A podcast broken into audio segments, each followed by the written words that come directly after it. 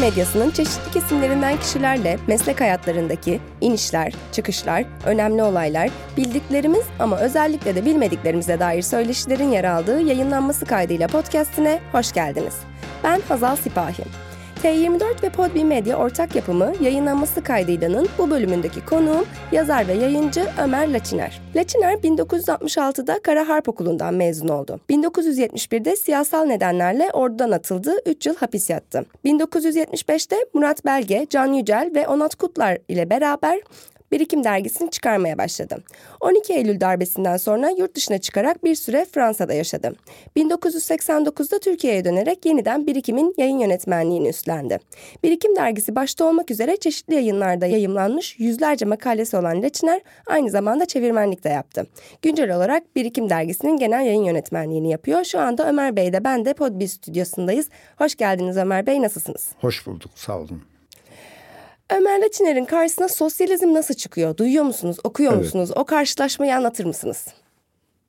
Yani böyle bazı insanlar bunu, bu soru karşısında bir yani bir kitap okudum, hayatım değişti gibi bir şeyler söyler. Benim öyle bir söyleyecek bir şeyim yok. Öyle birdenbire bir aydınlanma yaşadığımı söyleyemem. İtibarım sosyalizm, komünizm, Marksizm falan bunları duyuyorduk. Ama yani çok fazla bilgimiz yoktu. Bilgi edinecek araçlarımız da yoktu. Genel olarak yani sosyalizmin bir eşitlikçilik olduğunu, bir paylaşımcılık olduğunu, temelindeki değerlerin bu olduğunu biliyordum. Bunlar da benim son derece yakınlık duyduğum değerlerdi. Onlarla özleşti ama yani e, sosyalizm bir düşünce hareketi olarak bir perspektif olarak nedir ne değildir falan bilmiyordum. Ama yani merak da ediyordum. Onun için de benim okuduğum Kuleli Asker Lisesi'nin çok iyi bir kütüphanesi vardı. Bir lise inin kapasitesini çok aşan bir şey vardı. Oraya serbestçe girerdim. Öyle bir imkanlarım vardı. İyi bir talebeydim. Ve burada gidip onun deposunda vaktiyle insanların okuyabildiği fakat sonra yasaklanmış kitapların olduğu depolar vardı. Buralara gittim.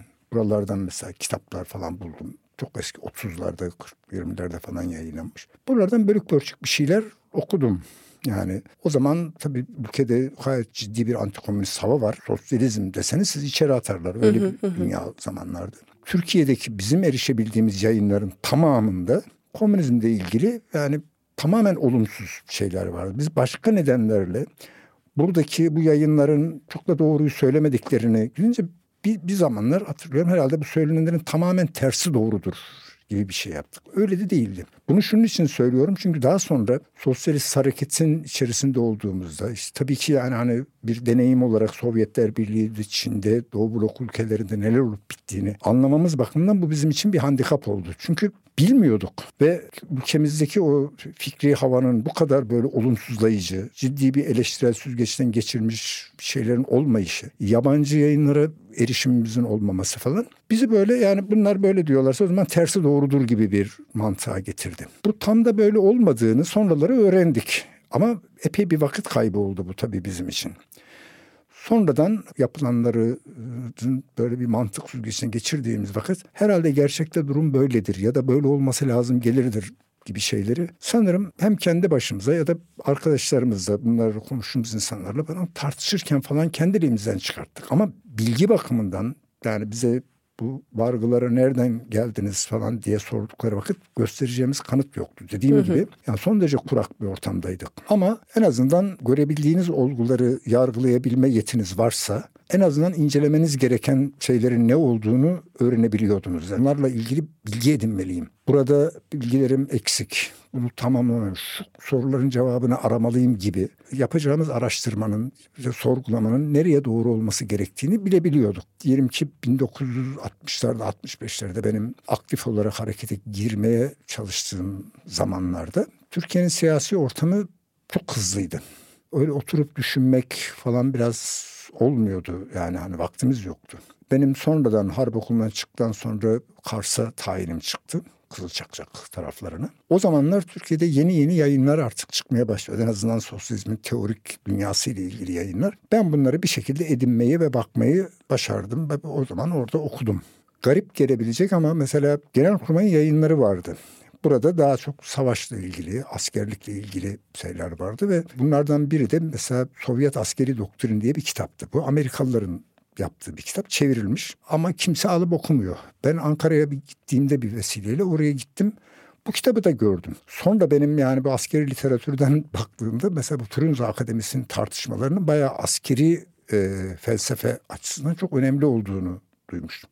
Bu kitabı aldım ve okudum. Sonra onun referans verdiği başka kitapları da aldım orada ve, ve ilk defa Mao'nun bu halk savaşı doktrinin en eksiksiz çevirisini orada gördüm. Amerikalılar burada uzmanlarına bunu araştırtmışlar. Ben orada yani ve ilk defa şu üslupla karşılaşıyorsunuz. Böyle kalkıp da bu Allah'ın cezası adamlar ne demişler diye değil yani. Baya yani bir objektif olarak bakıyor. Bu söyledikleri son derece dikkat eder. Bu hakikaten yani önemli falan filan gibi. Kitabı olduğu gibi yayınlamışlar büyük kısmını. Sonradan aynı kitabın çevirisi çıktığı vakit Türkiye'de serbestçe askeri şeyde okuduğum kitap çok daha iyi çevrilmişti. Hı hı. Tabii Frunze Akademisi tartışmalarında mesela orada ordu sosyalist rejimde ordu ne demektir, nasıl olmalıdır falan gibi şeylerde bundaki konuşmacıların çoğu sosyalizm nedirden başlayarak konuşuyorlardı. Mesela buralardan son derece doygun şeyler gördüm. Yani bu adamlar böyle oturup böyle bir teknisyen gibi askeri meselelerle değil. Yani hani ya madem bir sosyalist o zaman o zaman bu kurum da böyle değil şöyle olmalıdır falan diyebiliyorlardı. Yani söylediklerini böyle bir altyapının üzerinden söylüyorlardı. O insanların bunu söylemesinde bende şöyle bir şey oldu. Eğer ordu gibi tamamen kendine mahsus kurallarla olan şeylerde dahi eğer o kuralları değiştirebilecek derecede bir sosyalizmin e, yani düşünce olarak bir ağırlığı varsa o zaman bunu bütün alanlara yaydırabilmeliyiz. Yani o zaman yani kalkıp sanat böyle o. Hayır yani sanata da bir şekilde bakmalıyız. Yani o sosyalizmin temelindeki değerler açısından bakmalı ve önce oradan yargılamalıyız. Bunları bana en azından bir cesaret verdiğini söyleyebilirim. Dolayısıyla 1960'ların sonlarına doğru ben artık yeniden tayinim çıktı İstanbul'a geldim ve ordu içinde örgütlenme çalışmalarına giriştim. Zaten onun için yargılandım. Bunları yaptığımızda dediğim gibi böyle bir oturup tartışacak bir şey değil. Yani çünkü ya askeri darbe olacak ya halk savaşı yapılacak ya bilmem seçimlerle bilmem bir şeyler denenecek falan bunlardan birini tercih etmek zorundasınız gibi o hayatın hızı sizi durmadan karar almaya, tavır almaya zorlayan bir ortam vardı. Ama ben o zamanlar işte bir askeri darbe beklentisi var. Süleyman Demirel hükümeti var o zaman şeyde. Yani onlara karşı böyle bir orduda bir takım hazırlıkların olduğuna dair. Sokakta konuşulan şeylerdi. Biz de tabii Süleyman Demirel hükümeti, sağcı hükümete buna karşı bir darbe, buna karşı hayır hak bir bakışımız olabilirdi. Benim de yani vardı en azından. Fakat sonradan yani bu darbeyi yapabilecek olan insanlar işte ilerici Kemalistler falan, Atatürkçüler falan filan olduğu söyleniyordu falan filan. Yani ordunun içinde de böyle bu, bu sol Kemalizme doğru hava ağırlıklı derece fazlaydı.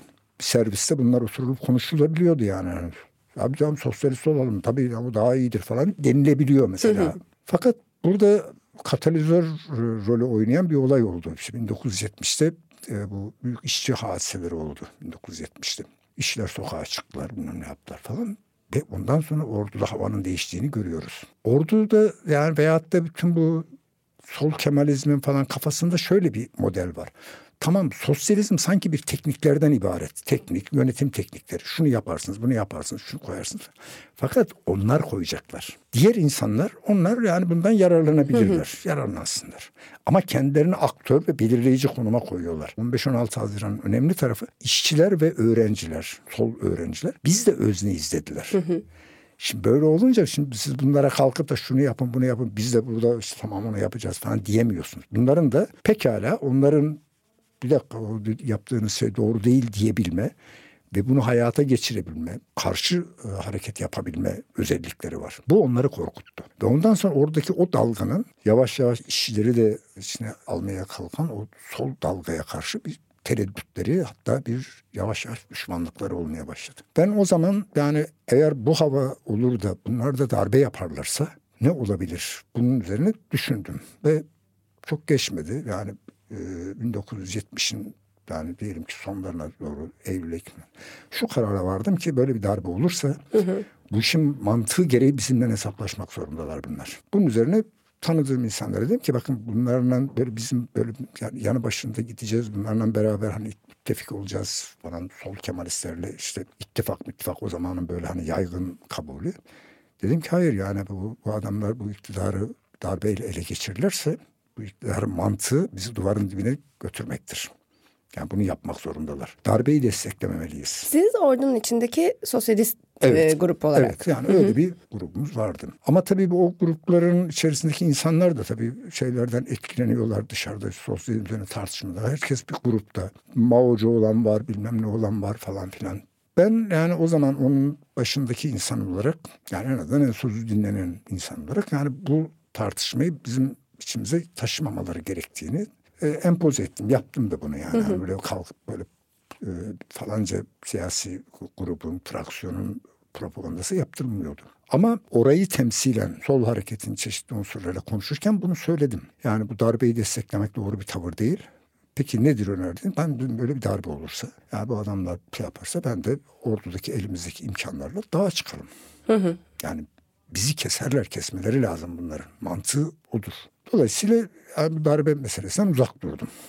Bunu da deklare ettim. ilgili bilmesi gereken şeyler. Bu benim sol hareketteki bir takım insanlarla aramı soğuttu tabii ki yani. Hani. Nitekim 12 Eylül olduktan bir süre sonra da işte destekleyenler oldu bilmem ne oldu falan. Ben de yani tamamen nötr duracağız. Yapacak bir şey yok. Yani darbe yapılmış ya da işte muhtıra verilmiş, hükümet istifa etmiş bilmem ne olmuş falan. Solda yine böyle bir beklentiler var. İşte bu sola ait denilen işte bir takım tedbirler, bir takım reformlar yapılacak falan beklentisi vardı ama e, sonunda ordu içerisinde olan bir takım iç hesaplaşmaların sonucunda o diyelim ki THKP hareketi gibi hareketler sonunda anladılar ki yani ordu da böyle bir beklenti yok. Onun üzerine de işte eylemler yeniden başladı. Hı hı. İşte Errom kaçırıldı bilmem ne oldu falan filan. Yani ve hükümette açık tavırla işte bir sıkı yönetim ilan etti ve sola karşı bir seferberlik başladı. O zamanlar ordu içerisinde her ne kadar böyle bir açık e, pozisyon almadıysam da en azından benim üstlerim orada ordu içerisindeki insanlar tahmin ediyorlar ki bu adamın bir şey var diye. Onun için günlerimizin sayılı olduğunu biliyordum öyle bir şeydi. Muhtıra sonrası dönemde. Muhtıra sonrası dönemde. 1970 Mayıs ayında işte THKP ile yeniden bir ilişki geldi. Ben de yani bayağı böyle bir e, ciddi bize karşı bir saldırıların olabileceğini düşündüm ve o insanlarla oturalım konuşalım dedik yani hani bir, bir ortak mücadele edecek. Bunları oturduk konuştuk bir şekilde bir uzlaştık falan. Fakat daha bunu hayata geçiremeden hemen ertesi gün işte Mahirler falan yakalandılar. Malum işte bu e, Hüseyin Cevahir'in öldüğü olaylar oldu. Ben ondan sonra işte kalan e, şeylerle İstanbul'da temas e, kurabildiğim şeylerle bir toparlama faaliyeti içerisine gireceğiz derken sonra e, Temmuz ayında yakalandım. O zaman oradan atılmış mıydınız? Hayır atılmadım. Ordudaydım yani hani. Ama yani ismim bir şekilde ellerine geçti. Tutuklandım. Yani sorgudan geçtim. Bir şey çıkartamadılar. Ama şüpheliyim. Yani ben o zamanın savcısı dedi çok fazla bir ellerinde bir şey yok. Mahir'in ifadeleri var. Mahir hasta zaten fazla bir ifade verecek hali yok. Başka da bir şey pek yok. Ama bana dedi yani hani sende bir şey yok ama sende bir şey var. Onun için seni tutacağız dendi. Böyle böyle gittik. Zaten 6-7 ay sonra da bu sefer işte Maltepe kaçışı oldu bilmem ne oldu. Diğer askeri örgütleri yakaladılar falan ve bizim de biraz vaziyetimiz ortaya çıktı. Bizim askeriyedeki kara ordusu içindeki örgütlenmemiz ortaya çıktı.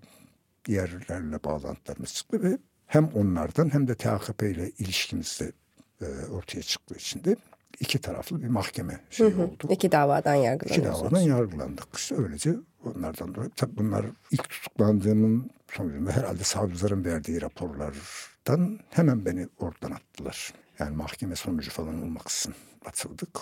O zaman öyleydi. Ondan sonra da işte bildiğiniz hapishane süreci başladı. İşte üç yıl kaldık. Ondan sonra da çıktık. Cezaevi döneminde Murat Belge ile tanışıyorsunuz evet. ve Birikim Dergisi'ni bu dönemde şekillendirmeye başlıyorsunuz. Oradan atıldığınız, cezaevinde olduğunuz bu dönemde bir dergi çıkarma fikri size ne ifade ediyordu? Birikimin nasıl bir ihtiyacı karşılaması planındaydınız? Nasıl bir amaçla birikimin etrafında toplandınız ve birikimi çıkarmaya karar verdiniz? Şöyle bir şeydi işte yani hapishane süreci dediğim gibi bir hesaplaşma, bir muhasebe yapmanın zamanıydı. Ne yapıldı, neler düşünüyorduk, ne oldu, nelerle karşılaştık, sorunlarımız nelerdir falan. Tabii bu arada dış dünyada da ciddi olaylar oluyordu. Mesela bunların en önemlisi Vietnam Savaşı'nın safahatiydi. Vietnam Savaşı'nın bir yerinde bir Amerikalıların çok ciddi TET saldırısı e, oldu. 70'lerde ağır bombardıman yapıldı yani Vietnam'a. O sırada Amerikalılarla Çinler arası düzeldi. Ondan sonra Nixon Çin'e gitti. O zaman hatırlıyorum. Böyle el sıkıştılar.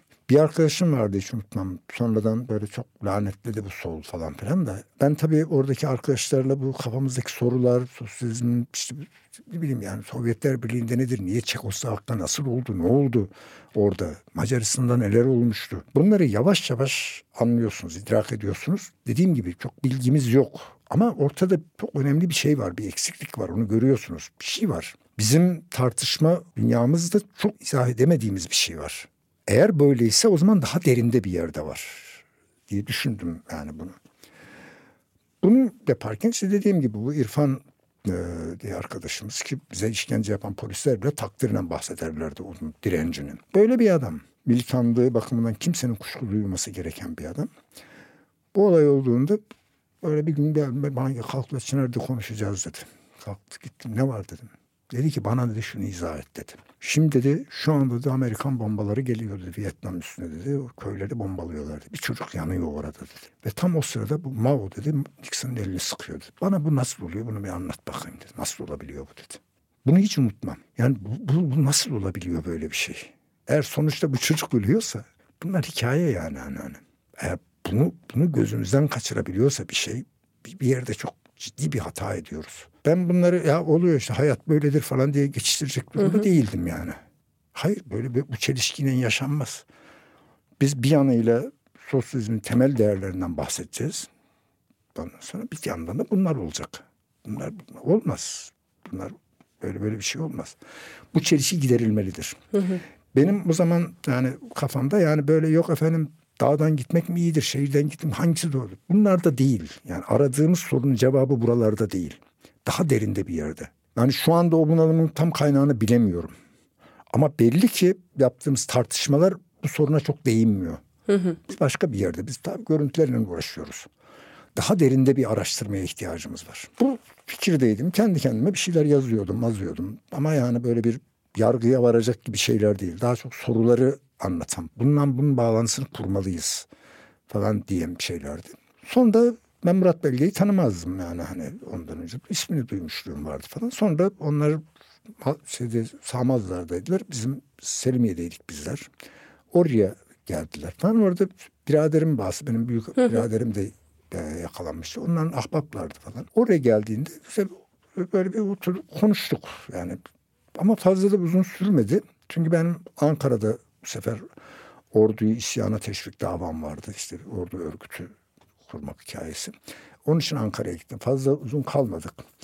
Döndükten de bir süre sonra çok ağır bir tüberküloza yakalandım. Epeyce bir hastanede kaldım falan. Ben hastanede çıktıktan sonra kendime geldiğim sırada da Muratlar falan tahliye oldular falan. Onun için fazla uzun konuşmadık. Ama yani hani fazla uzun konuşmak da gerekmiyordu. Ben sadece yani çok ciddi kimsenin öyle sormadığı soruları sormalıyız ve bunların araştırmalıyız. Hani buna biz gücümüz yeter mi yetmez mi bilemiyorum ama herhalde o zaman dediğim gibi dış dünyayı çok fazla bilmiyoruz. Herhalde diyoruz Avrupa'da Avrupa'da falan bunu düşünen insanlar vardır yani. Hani bunlar sorulması gereken sorular, üzerine eğilmesi gerekli konular. Herhalde onları şey yaparız. Onun için de Murat'ın prensip olarak yani bu soruları ele alan. Öyle oturup da işte yok efendim işte dağdan çıkmak mı iyidir yoksa silahlı mücadele mi doğrudur yoksa öbürü mü doğrudur. Bunlar bunlar değil mesele kökenine inen bir şeyler yapmalıyız. Ve bunun için de işte çeviriler varsa çevirileri yapmalıyız.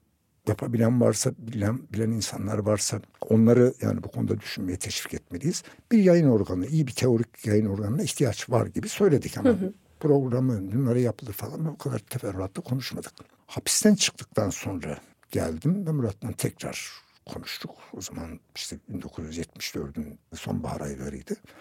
O zamanlar konuştuk. Ama ben zaten militanlıktan gelme bir adam. Öyle saymak lazım. Türkiye'nin o fikir dünyasını çok fazla bilmiyorum. Alakam da olmadı. Murat oralardandı.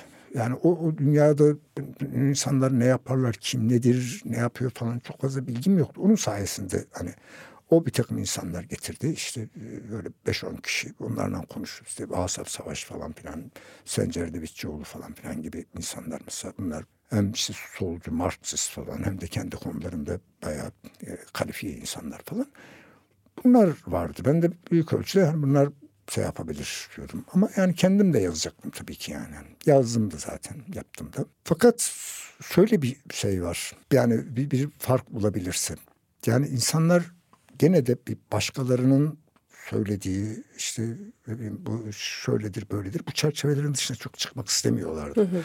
Mesela biz bu sosyalist hareketteki işte bu Çin Sovyet farklılığı falan bilmem ne işte bilmem, silahlı mücadele doğru mudur ya da işte parlamenter nedir ne değildir. İşte Mehmet Ali Aybar'ın işte bilmem şey hoşgörülü sosyalizm falan bunların hangisi doğrudur hangisi yanlıştır. Bu tartışmaların çok fazla böyle bizim sorularımıza cevap vermeyeceğini onlara söylüyorum. Daha derin bir araştırma yapmamız lazım, bakmamız lazım diyorum.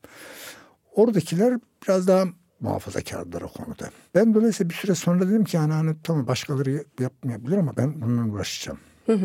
Tam temel soruları soracağım. Tabii gene o 70'lerin o karma karışık işte ortamında elimizden geldiği kadar bunları yapmaya çalıştık ve ben e, derginin ikinci, üçüncü yılında mesela bunlardan ilk defa böyle bu kadar ağır bir dille bahsettim.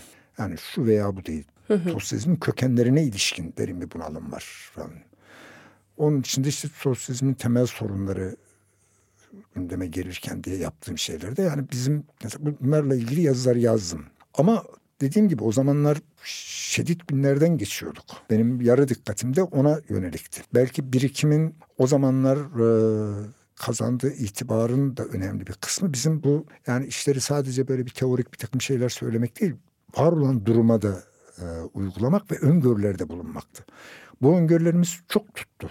O zamanlar bakın bu olaylar buraya doğru gidiyor. Bizi en sonunda şuraya getirecek falan filan gibi. Yani olmasından çok daha öncesinden birikim yazıları böyleydi yani. Hani, hani şuraya doğru gidiyor, şöyle oluyor, böyle oluyor. Dışarıdan bakanlar yani bunlar e, militan faaliyette bulunmuyorlar. Yani en azından örgüt örgüt falan filan böyle şeyler yapmıyor. Ama yani hani bayağı bir yolu gösteriyorlar. Yani önümüzü görebiliyoruz. Yani birikimin o zamanki itibarını e, önemli ölçüde buralardan geliyordu. E, tabii ki biz dergide aynı zamanda başkaları başka sol dergilerde görmediğiniz derecede dünya fikri hareketinden de insanları haberdar ediyorduk. Bütün eleştirilere rağmen yapıyorduk bunu. İşte falan diyelim yapsalcılık diye o zamanlar gayet gözde bir akım var. Biz yapsalcı falan diye ama bunu bilin insanlar bunları tartışıyorlar, konuşuyorlar. Bunlardan bakıyoruz. Diyelim ki bilimde bir şeyler olabiliyor. Birileri oturuyor işte bunlar yeni bilimde o, hakikaten bir devrimin beşiğindeyiz. Onu hissediyoruz. Bu konular artık tartışılıyor denilen yazıları koyuyorduk. Ne alakası var diyorlardı. Ama biz zaten birikimi böyle oturup da böyle bir, bir sosyalist propagandası yapsın diye bir dergi diye yapmadık bir düşünme dergisi o. Yani sosyalizmi bir kültür olarak, bir hayat tarzı olarak anlayan insanların kafasında hangi konular varsa, hangi konulara cevap arıyorlarsa olabildiği kadar. Ya malzeme verirsiniz, ya malzemeyi nerede bulacaklarına işaret edersiniz. Ya da bu malzemelere nasıl bakmamız lazım geldiğine dair bir şey söylersiniz. Her neyse böyle bir şey yaparsınız. Biz onun için böyle normal bir sol dergi programını hiç uygulamadık yani. Onun için dergimize bakanda mesela tarihle ilgili koca bir sayı çıkarttık. Bakın böyle de bir şey var. Tarih üzerine böyle bir tartışma var. Neye tarih diyoruz? Ne oluyor? Neyi nasıl neyin tarihi oluyor? Tarihi olay derken ne diyoruz? Ne anlatıyoruz falan. Bu konuları yapıyorduk. Onun için alışıldık bir sol dergi değildik şeyde. İkinci bir nokta tabii. O zaman Türkiye sorununda da herkeste de şöyle bir yargı var. Eğer oturuyorsunuz biraz böyle bir büyük konular üzerine iddialı laflar söylüyorsanız. E siz herhalde bir hareket kuracaksınız. Onun Hı. yani biz buna hiç yönelmedik. Hem o zamanki birikim tarihinden hem sonraki birikim tarihinden bana derseniz ki en iftihar ettiğiniz şey nedir dersiniz. Biz şunu yaptık. Bütün bu sosyalist hareketler dendiği vakit böyle insanların aklına böyle bir çeşit standart tipler geliyor. Sosyalist dediğimizde bir şekilde bir adam geliyor. Ve bu hangi fraksiyondansa o fraksiyonun bir ortak tipine uyuyor. De Tikkocu'yu tanısın. Bazı arkadaşlarımız vardı eskiden böyle bir yürüyüş falan şeyine giderken böyle o kafile gidiyor oradan birileri gidiyor oradan bunlardan birine katılacak. Bakardı. Buna bakın bu Tikkocu'dur. Bu TAKP'lidir. Ya bu dev yolcudur. Bu dev ve tutardı. Yani adamların yürüyüşünde falan bilen var böyle bir, bir çeşit böyle standartlaştırma, bir teknikleştirme oluyor neyse. Ve hakikaten de öyle oluyor. Bu adamın yüzüne bakıyorsun, konuşmasına bakıyorsun. Diskur zaten ele veriyor. Şimdi mesela birikimin etrafında insanlar vardı. Ama birikimin etrafında herkes şahsiyetti. Ben Ömer abime benzeyeyim, Murat abime benzeyeyim yoktu. Ya yapsak sinirlenirdik herhalde yani. Hani. Mesela bir sosyalist kültür dergisine sosyalist olmayanlar da yazmalı mı? Tabii ki yazıyorlar. Hı hı bir sosyalist kültür falan filan derken yani bunu böyle damgaladığımız bir şey değil. Kültürdü bu. Sosyalist bir sıfattır. Önce kültürdür. Sosyalizm o kültürün üstüne önüne geçemez. Ona bir renk verir. O kadar yani herkes şeyin haddini bilecek yani kültürden büyük değilsiniz siz. Ya da eğer bir şey yaparsanız o kültürün içinde yapacaksınız. Siz o kültürü yapamazsınız. Kültür vardır. Sosyalizm ya da başka bir şey ya da bundan sonra dünyaya gelebilecek olan hangi akım varsa o zaten var olanı bütün bizim insanlık tarihimizin kazanımlarını ifade eden şöyle ya da böyle bir şey onun için de yapacak sıfırdan tabularasa yok ortada. Onun için ona saygı göstereceksiniz. Ha ondan geldiğiniz noktayı daha ileri mi götürmeye çalışıyorsun? Oturun uğraşın. Eleştireceksiniz ayrı. Şu kültür şöyle olabilir, şu bölümü şöyle olur falan diyebilirsiniz. Devraldığınız miras yani her tarafı böyle kutsanacak olan bir şey değil. Aksine. Ama onu hafife alamazsınız. Eğer siz sosyalist diye bir şey yapıyorsanız o zaman onun ona katacaklarından konuşabilirsiniz. Sosyalizmi kalkıp bir iktidar programı olarak düşünebilirsiniz. Bir düzen olarak düşünebilirsiniz. Çoğu insanın kafasında böyle bir şey var. Bizim kafamızda öyle bir şey yoktu. Biz sosyalizm bir hayat görüşü, bir hı hı. insan bir hayat görüşü olarak. Yani ben sosyalizm dediğim vakit siz beni davranışlarından yargılamalısınız. Sosyalizm diyorsun ama ne yapıyorsun diye. Benim evdeki davranışım, yani işte başka insanlarla ilişkilerimde falan benim temsil ettiğim, söylediğim değerlerle aykırı bir şey olursa bana söylemelisiniz. Bu nasıl oluyor diye. Ara bir devrim olsun biz bir sosyalizm kuralım ondan sonra beni yargıla yok. İnsan olarak kendimi nasıl görüyorum? Nasıl davranmayı düşünüyorum onu anlatan bir şeydir. Önce budur. Daha sonra bu insanlar bir araya gelir işte bir siyasi mücadele verirler falan. Olabilir böyle bir şeyler. Ama buna zarar verecek ya da bunu diskalifiye edecek. Bunu ikinci plana atacak şeyler olamaz. Çünkü sosyalizmin tarihinde bol bol örnekleri var. Bazen mesela o sosyalizmin siyasi mücadelesinin gereği olarak siz sosyalizmde asla kabili telif olmayan işler yapıyorsunuz. Sonra diyorsunuz ya mücadele veriyoruz yani mücadelenin gerekleri budur. Ben bunu kabul et böyle bir şey olmaz. Bir şey yapıyorsak değerlerimizin bize verdiği koridorda gideriz. Buna aykırı olamazsınız. Hiçbir şey bizim değerlerimizden daha yüksek değildir. Yani sosyalist olmayan kimselerin de ya da ben sosyalistim demeyen kimselerin de birikime yazabilmesinin sebebi aslında bu. Birikim yani bir dergi, bir fikir dergisi. Orada kimsenin bir hiyerarşik üstünlüğü yok. Fikriniz varsa oradasınızdır. Diyelim ki ben de bir konuda bir şey yazdım. Sosyalist olmayan biri de bir şey yazdı. Benim yazımda onun yazısı şu şekilde değerlendirir kendini ifade edebilmiş mi? Bir tane yazı koyacağız dendiği vakit. Bakacaksın ki benim yazımdan daha iyi yazmış bu. Onun dediklerini kabul etmeyebilirim. Hı hı. Ama onun yazısı girer oraya. Benim bildiğim sosyalizmin temel değerlerine tabi olmak, hayatında, ilişkilerinde buna çok gözetmek benim için sosyalist olmak şeydir. Onun için herkes var. Kimsenin kimseye böyle bir şey yok. Başkaları hangi ölçütleri kullanıyor onu bilemem yani. Beni de ilgilendirmiyor. Ha bunu söylemeniz ayrıdır. Bu sizi bağlayan bir şeydir. Ama bir fikir dergisini bağlayan bir şey değildir o. Orada da o sosyalist fikirler eğer hakikaten dediği gibi çok iyi şeylerse zaten başkalarından daha kaliteli şeyler yapabilmelidir. Kalite diye bir şey vardır. Bizim siyasi düşüncemizden, beğenilerimizden bağımsız olarak işin gerektirdiği kaliteler vardır. Spor yapıyorsanız ona göre bir şeyiniz olması lazım yani değil mi? Yani onun onun bir, bir gerektirdiği bir kaliteler var. O kaliteler de birinci planda olur. ondan sonra da falanca dersiniz ki şu insan olarak çok hoşuma giden bir şeydir, sporcudur. Keşke o kazansın diyebilirsin. Daha iyi yapsın diye ayrı. O zaman 12 Eylül'e gideceğim evet. ben şimdi. 12 Eylül 1980 darbesine doğru giderken Mayıs ayında birikimin yasaklanması süreci oluyor. Evet. O süreci anlatabilir misiniz? Yani siz neredesiniz, nasıl oluyor? Hayır 12 Eylül daha gelmeden yani işte hı hı. 1 Mayıs yasaklandı. Ben zaten o sırada zaten aranıyordum. Yani işte mahkemeler vardı. Ben derginin aynı zamanda yazı işlerimi. Dolayısıyla hem yazdıklarımızdan hem de başkalarının yazdıklarından yargılanıyorduk. Yani davalar vardı. Birkaçında tutuklama kararı çıktı. Biz de dolayısıyla ben zaten sahte kimlikten dolaşıyordum o zamanlar. Dergiye de biraz nadiren uğruyordum. Dışarıdan yapıyorduk falan. O 1 Mayıs'la ilgili e, bir yazı yazdık ve onu gerekçe gösterdik. O zaman sıkı yönetim vardı. Sıkı yönetim yasakladı bir kim yani yayını kapattı. Yapacak bir şey yok. Nisan ayı falan da herhalde 61. sayıydı zannediyorum. Ondan sonra tabii dergi çıkartamadık. Sonra akabinde de 12 Eylül oldu. 12 Eylül olunca zaten hem kaçaksınız yani hem de dergi illegal bir buçuk yıl kaçak memlekette kaldık.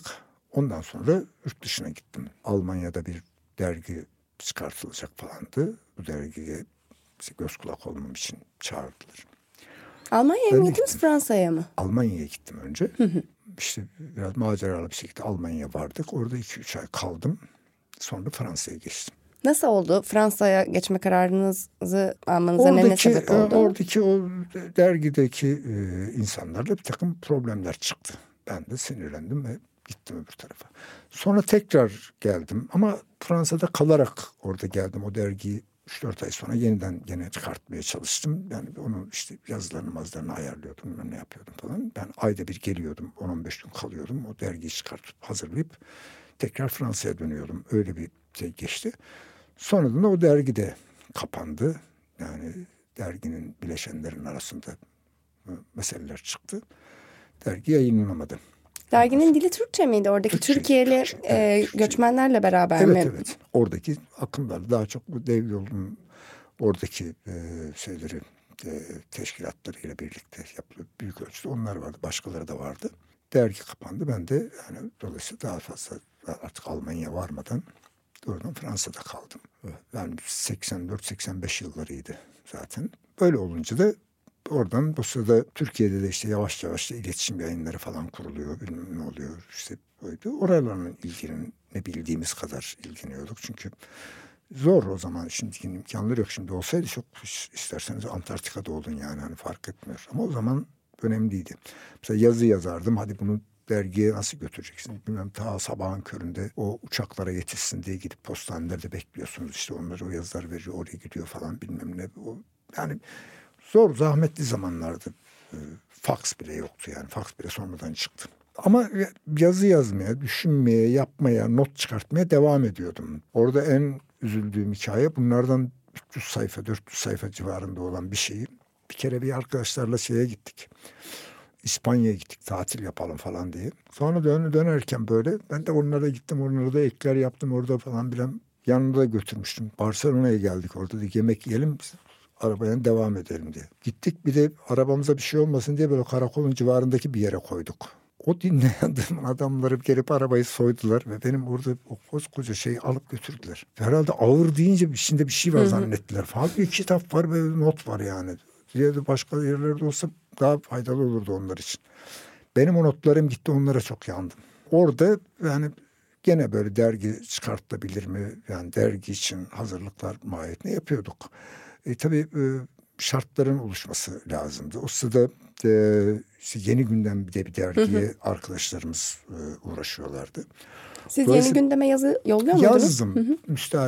Yazdığım yazılar oldu e, şeyle. Ama o daha bir haftalık. Çünkü bizim canrımız pek o değil. Daha makale adamlarıyız yani hani öyle oturup orada orada iki sayfadan uzun bir yazı yazamazsınız. Yazmanız lazım yani çünkü format öyle ona uygun değil. Ama gene de yazdım iki üç tane yazı yaptım. Bunlar oluyordu. Yani bizim de yani kaynaklarımız, insan kaynaklarımız o kadar yani hani bunun daha fazlası şey değildi. Ama 1989'a doğru biraz bu yeni günden falan tavsayınca çünkü yeni dergiler çıktı bilmem ne oldu. Daha bir birikime konsantre olunabilirdi. 89'da bunu sağladık. Yeni genç arkadaşlarımız işte bu Tanıl'dı, Sezar'dı. Daha sonradan buna başkaları da eklendi. Onların da yeni birikim mi çıkartalım dedik yani işte. Ondan sonra ben bir yılında yine Fransa'daydım ama ikinci yıl daha gene aranıyordum. Af çıkmamıştı ama döndüm. Duramadım orada. Bir sene burada şey yaptık öyle biraz illegalite kalıp. Bir sene sonra af çıkınca da legalleştik. Yani 15 yıl sonra ilk defa normal bir şey nüfus cüzdanım oldu. 76'dan beri sahte kimliklerle dolaştık hep Fransa hariç. O zaman geldik. Ondan sonra da işte dergi devam etti. 89 yılında sizin genel yayın yönetmeni olduğunuzu falan yazabiliyor muydunuz dergide? Yazıyordum tabii yazıyordum. Her, her sayı yazıyordum. Yani onun Yok o, künyede kendi isminizi kullanabiliyor muydunuz? Kullanıyorduk. Çünkü ona, ona bir mahsur yok nihayet.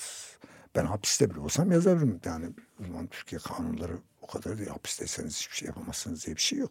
Peki birikim ikinci yayın dönemine başlasın fikri sizden mi geldi yoksa birikimi... Hepimizin fikriydi yani oradaki bütün arkadaşlarımızın fikriydi. Ama şu oluyordu böyle bu 80'li yıllar boyunca ben Fransa'dayken falan buradan çok insan geliyordu yani. yani işte yine bizim çevremizden. En çok gelenlerden biri de Osman'dı tabii ki yani hani Osman Kavala'ydı. Ona çok şey borçluyuz yani hani yani şimdi yeri geldiği için söylüyorum yani hani bazen yani bu adamların yaptığı kötülük yani hayatta görebildiğiniz iyi insan kategorisine girecek ender adamlardan biridir Osman. Yani öyle şey için söylemiyorum. Arkadaşım olarak söylemiyorum. Hani bir kötülük düşünemeyen insanlar vardır. Kendimi bile o kategori içine sokmam. Ama Osman'ı rahatlıkla sokarım. Bu adama yapıyorlar bunu. Yani onun için çok kötücüller yani. Duyduğum öfke Osman gibi bir adama bu haksızlığı bu kadar serin kanlıkla, soğuk kanlıkla yapıyor olmalarından dolayı hakikaten beş kat daha artıyor. Yani tiksiniyorum bunu açıkça söylüyorum.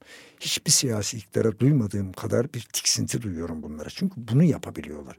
İnsan şu Osman'a baktığı vakit en azından yani bu adama bir şey yapılmaması lazım geldiğini düşünüyor. Çünkü bu adam böyle bir adam. Bunlar bile bir etki etmiyor yani. Korkmuşlar. Peki 1983 yılında kurulan iletişim yayın eviyle birikimin nasıl bir bağı var? Sizin yıllar içerisinde iletişim yayınlarındaki rolünüz nasıl oldu? İletişim yayınları tabii 1980'li yıllarda yani bir, bir yayın faaliyetinde bulunalım dendi. İşte bülten çıkartılmıştı o zamanlar bilmem ne oldu falan. Sonradan da iletişim yayınlarına. Bu yayınların kurulmasında tabii ki yani yayın evi kuruyorsunuz. Yani bunun bir masraf. Bununla ilgili Osman'ın ciddi bir şeyi vardır. Yani Osman olmasaydı herhalde yani biz gene bir yayın faaliyetinde bulunurduk. Ama bu kadar iletişim yayınları çapında bir şeyler mi başlanırdı ayrı. Yani bulurduk, buluşturduk, bir şeyler yapardık yani ama Osman'ın olması tabii çok kolaylaştırdı. Osman da kendisi de bundan ilgilenen bir arkadaş. Onun için yani hani iletişim yayınlarının bu kadar geniş bir programla başlamasında birinci faktör Osman'ın orada olması. Yani Osman sadece bunun parasını veren bir şey değil. Osman oturup kendisiyle bütün bu konuları konuşup tartışacağınız bir insan, bir entelektüel Osman. Yani e, ben parayı veriyorum böyle şey değil yani. Hani bayağı burada tartışmanın bileşeni. Ben kaç defa o Fransa'ya falan geldiği vakitte kaç defa böyle gayet şiddetli tartışmalarımız oluyor bilmem ne oluyor öyle oluyor böyle oluyor. Tabii ki kendine dair fikirleri vardı bilmem ne bazı konularda uyuşmazdınız bilmem ne. Ama bir şeyi savunuyorsa hakikaten o şey doğru diye inandığı için savunuyor. Bir hesabı falan olmayan ender insanlardan biridir.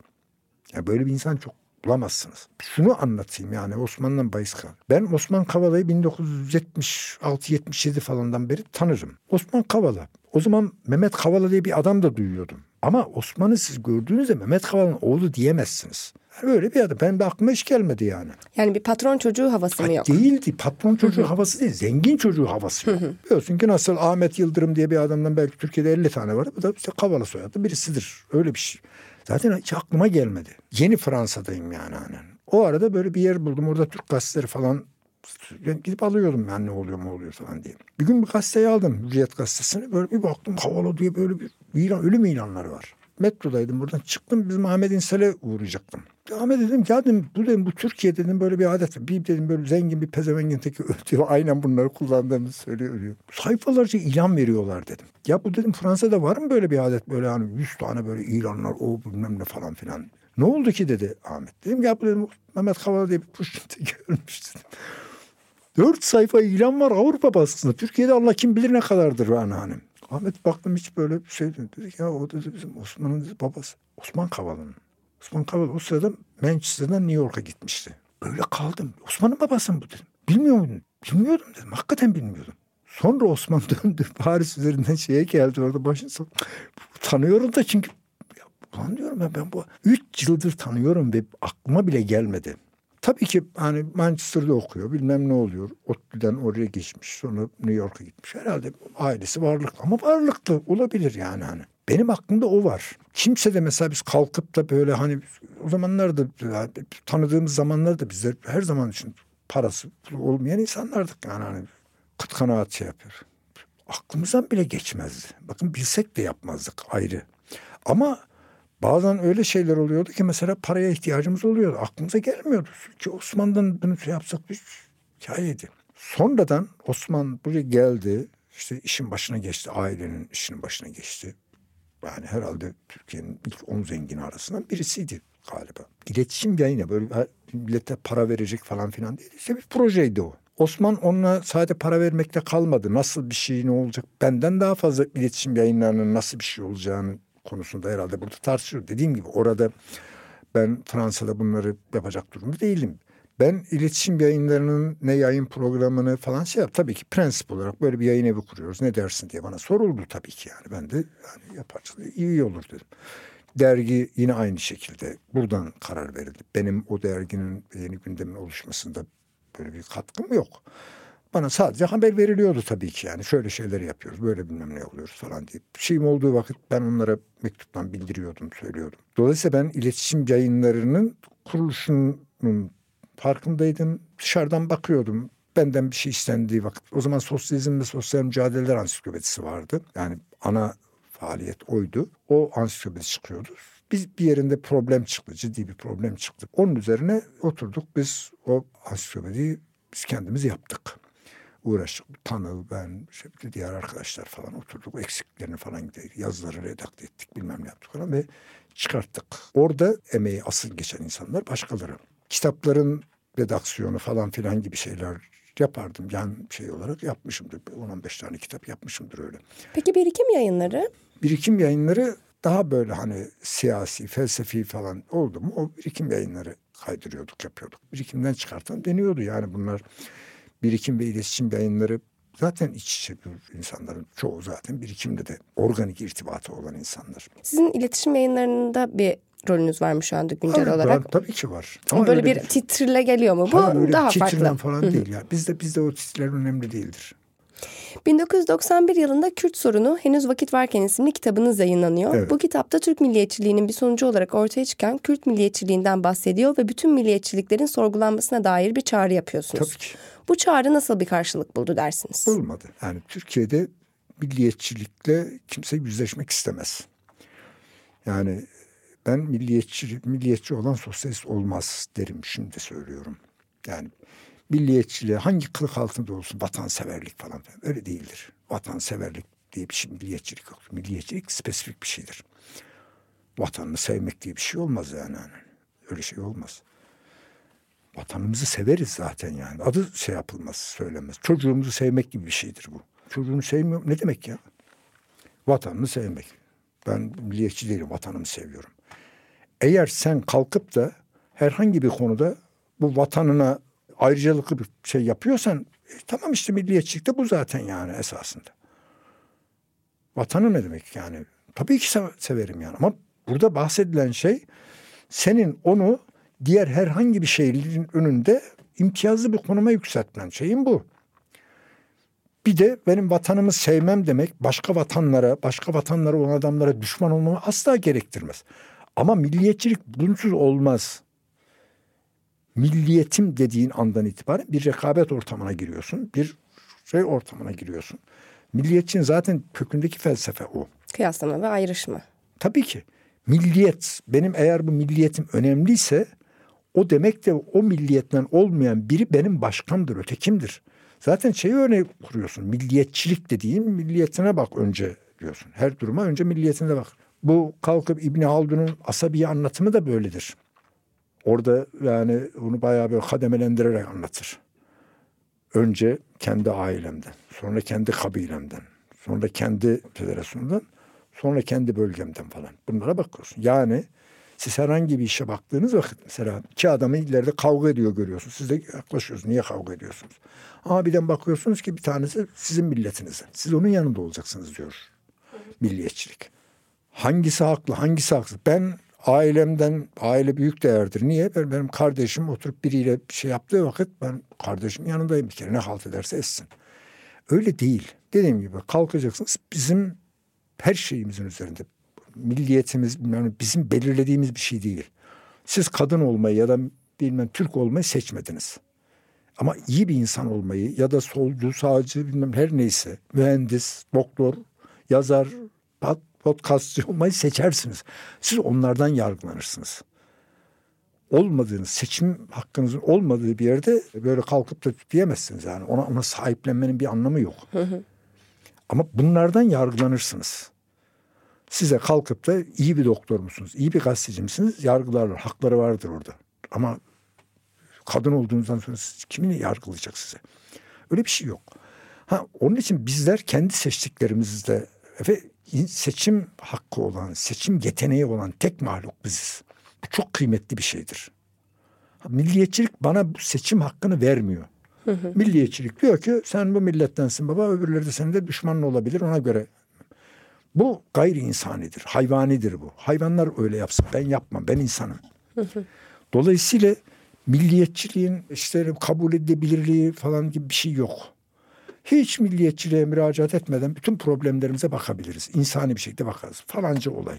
Nedir burada? Taraflar varsa kim ne diyor, ne yapmış, ne etmiş bakarız. Karar veririz. Haklı, doğru, iyi, eksik falan ne diyeceksek deriz. Ben dolayısıyla orada milliyetçilik her milliyetçilik kötüdür. Milliyetçilik bididir. O ünlü İngiliz sözü doğrudur. Milliyetçilik alçakların en son sığınağıdır o kadar. İki, değerleri itibariyle sosyalizmden çelişir. Bunu da bilirim. Onun için de söylüyorum başkaları için yükümlülük değil ama ben solcu sosyalistsin diyen adamlar milliyetçi olamazlar. Olmamaları lazımdır. Ama olmadı dediğim gibi.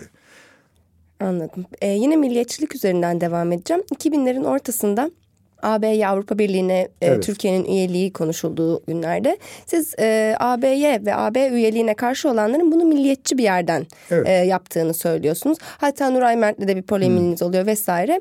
E, güncel olarak aşırı sağın yükselişte olmadığı ülkeleri saysak işimizi çok daha kolaylaştırabileceğimiz bir dünyada yaşar haldeyiz. Milliyetçilikle mücadelede Avrupa Birliği ve AB üyeliğinin vaat ettiklerinde ne gibi değişiklikler oldu dersiniz? Yani sizin orada altını çizdiğiniz şey ne oldu, nasıl değişti? Şu anda AB'yi öyle bir yerde görüyor musunuz bu milliyetçilikle mücadelede? Şimdi bir kere şunu saptayalım. Avrupa Birliği kimseye bir şey vaat etmiyor. Avrupa Birliği bir zemin. Avrupa Birliği'nin yaptığı belki bundan önce devletler arası ittifaklar olurdu bilmiyorum. Avrupa Birliği türünde yeni. İlk defa burada birileri oturmuşlar. Halkları birbirlerine entegre edecek bir plan yapmışlar. Eskiden devletler birbirleriyle anlaşırlardı. Olur olmaz falan. İşte yüz maddelik bir şey yaparsınız falan. Şimdi siz Avrupa Birliği'ne girmek için yüz bin sayfalık bir şey yükümlülüğün altına giriyorsunuz. Bütün ülkelerde en azından bir takım şeyler standartize ediliyor. İşte ne bileyim yani usuller bilmem neler gıdaların paketlenmesini tutun da işte ne bileyim yani okulların müfredatına kadar en azından detaylar değil ama prensipler konuluyor bilmem. Diyor ki böyle bir yani şunlarla ilgili bir dünyada yaşıyor. Bunun için yapıyorlar. Devletler için yapmıyorlar. insanlar için yapıyorlar. Ve uzun vadede yani Avrupa Birliği'ndeki insanlar o ülkeye, bu ülkeye gidecekler. Her ülkede oturabilecekler. Hı hı. Ve gittikleri ülkede de bilecekler ki hani şunlar şunlar yani yemekler farklı olabilir bilmem ne olabilir ama mahkemeye gidersem yani en azından şöyle olacaktır falan filan. Veyahut da işte bir kamu hizmet talep edersem şunlar mutlaka bana sağlamış. Bu, bu böyle bunları yapıyor. Yani halkların entegrasyonunu şey yapan bir proje. Benim sadece bu vasıf bile halkların arasındaki bariyerlerin aşılması, insanların birbirleriyle entegre olması, bu ulus, milliyet bilmem ne falan, etnik kimlik falan bu bunların gevşemesi, hatta silinmesi. Bunlar olumludur. Avrupa Birliği bu bakımdan sadece bu özelliğiyle bile bir şeydir. Daha başka şeyler ha, aşırı sağ yükselilmiş onu, onu Avrupa Birliği'ne karar vermeyecek. Avrupa Birliği'nin kararlarında yok öyle. Avrupa Birliği'ni meydana getiren insanlar bunu yapacaklar. Nitekim bugün de yaptıkları gibi. Bugün kalkıp da İtalyanlar bu tarihten sonra kalkıp bu hanımefendiyi seçebiliyorlarsa bunu Avrupa Birliği'nden değil İtalyanlara soracağız. Niye Hı-hı. yapıyorsunuz bu işleri diye. Ya da İsveç'in o medeni insanları kalkıp da yani yüzde yirmi beş itibariyle bir yabancı düşmanı partiyi öne geçiriyorlarsa İsveç'e bakacağız. Avrupa Birliği'ne niye bakıyoruz ki?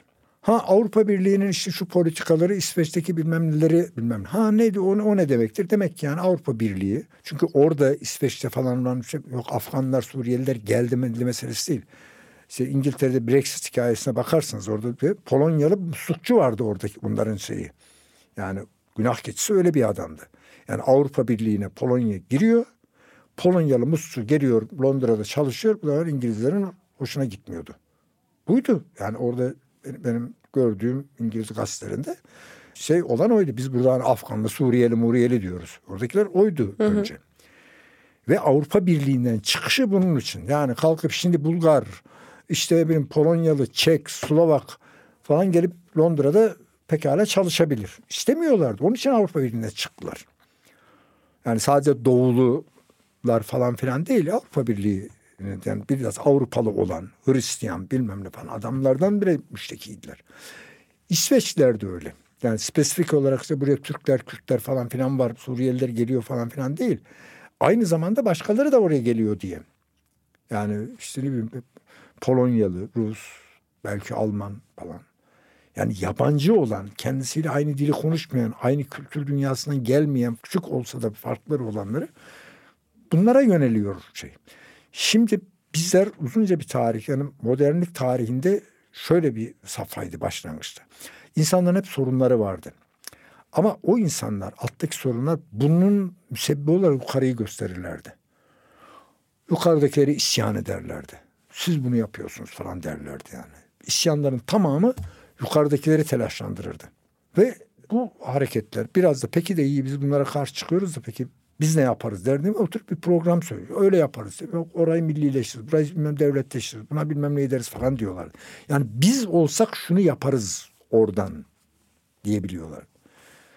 Bu ta yüzyılın ortalarına kadar gitti. 19. 20. yüzyılın orta.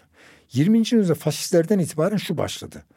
Gene insanların sorunları. Bu sefer insanlar kalkıp kendi eşitlerinden birini görüyor. Yahudi. Bu Yahudi pezevenkleri yapıyorlar bu işleri. Ya da bilmem ne falan bunlar.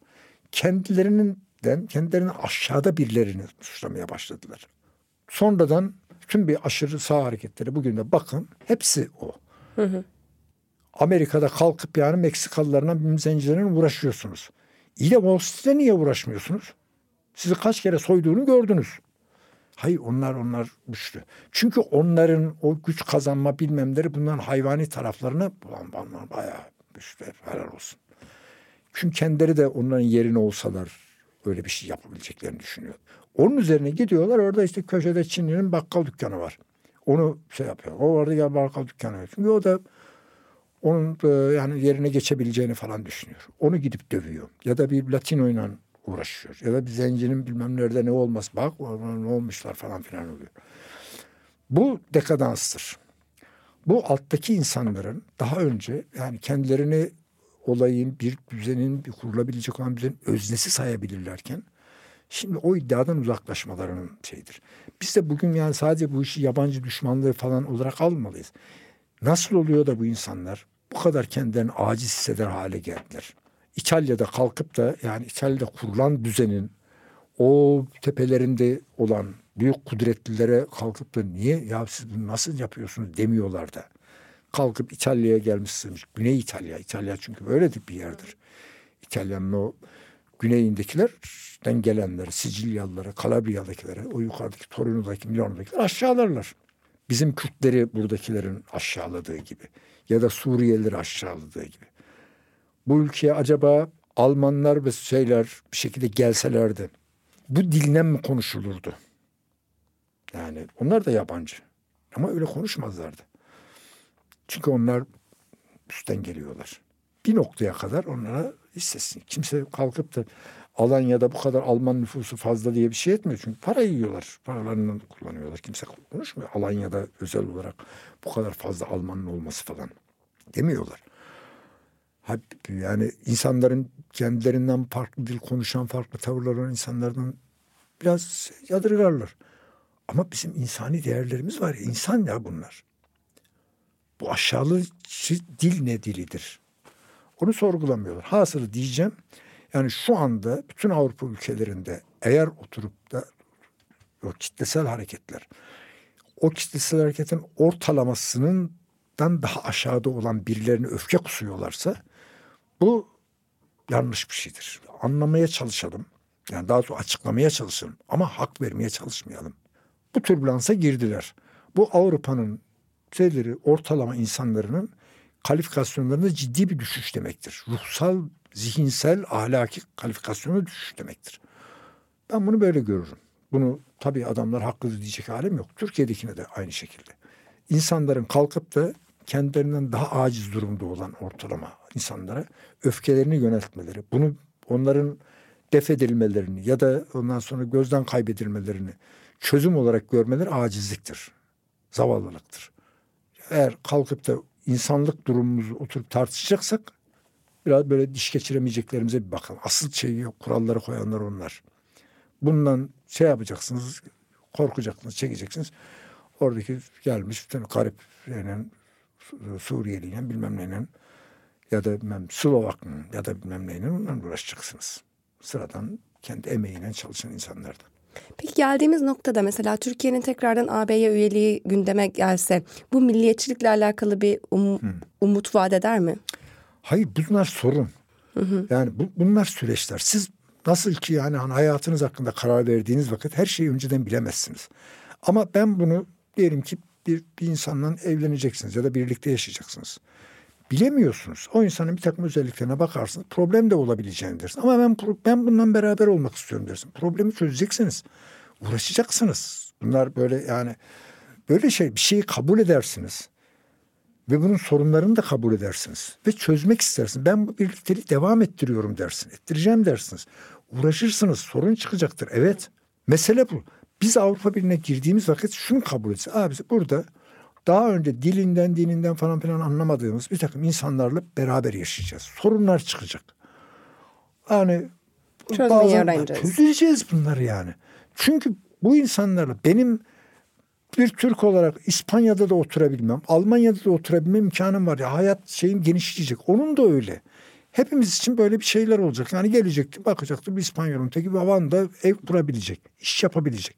Bu bir zenginlik. Ha bunlar problemsiz mi? Evet problemsiz değil. Problemler olacak. Ama biz bileceğiz ki hepimiz için daha geniş bir ufuk, daha başka insanları tanıyabilmek, hem o insanlarla hem hal olabilmek, insani olarak yani hani kalkıp belki de bizim hiç aklımıza gelmeyen şeyler onlar sayesinde aklımıza gelecek, yapmayacağımız şeyleri yapabileceğiz. Her neyse hayatımız zenginleşecek. Zenginleşme ihtimali var.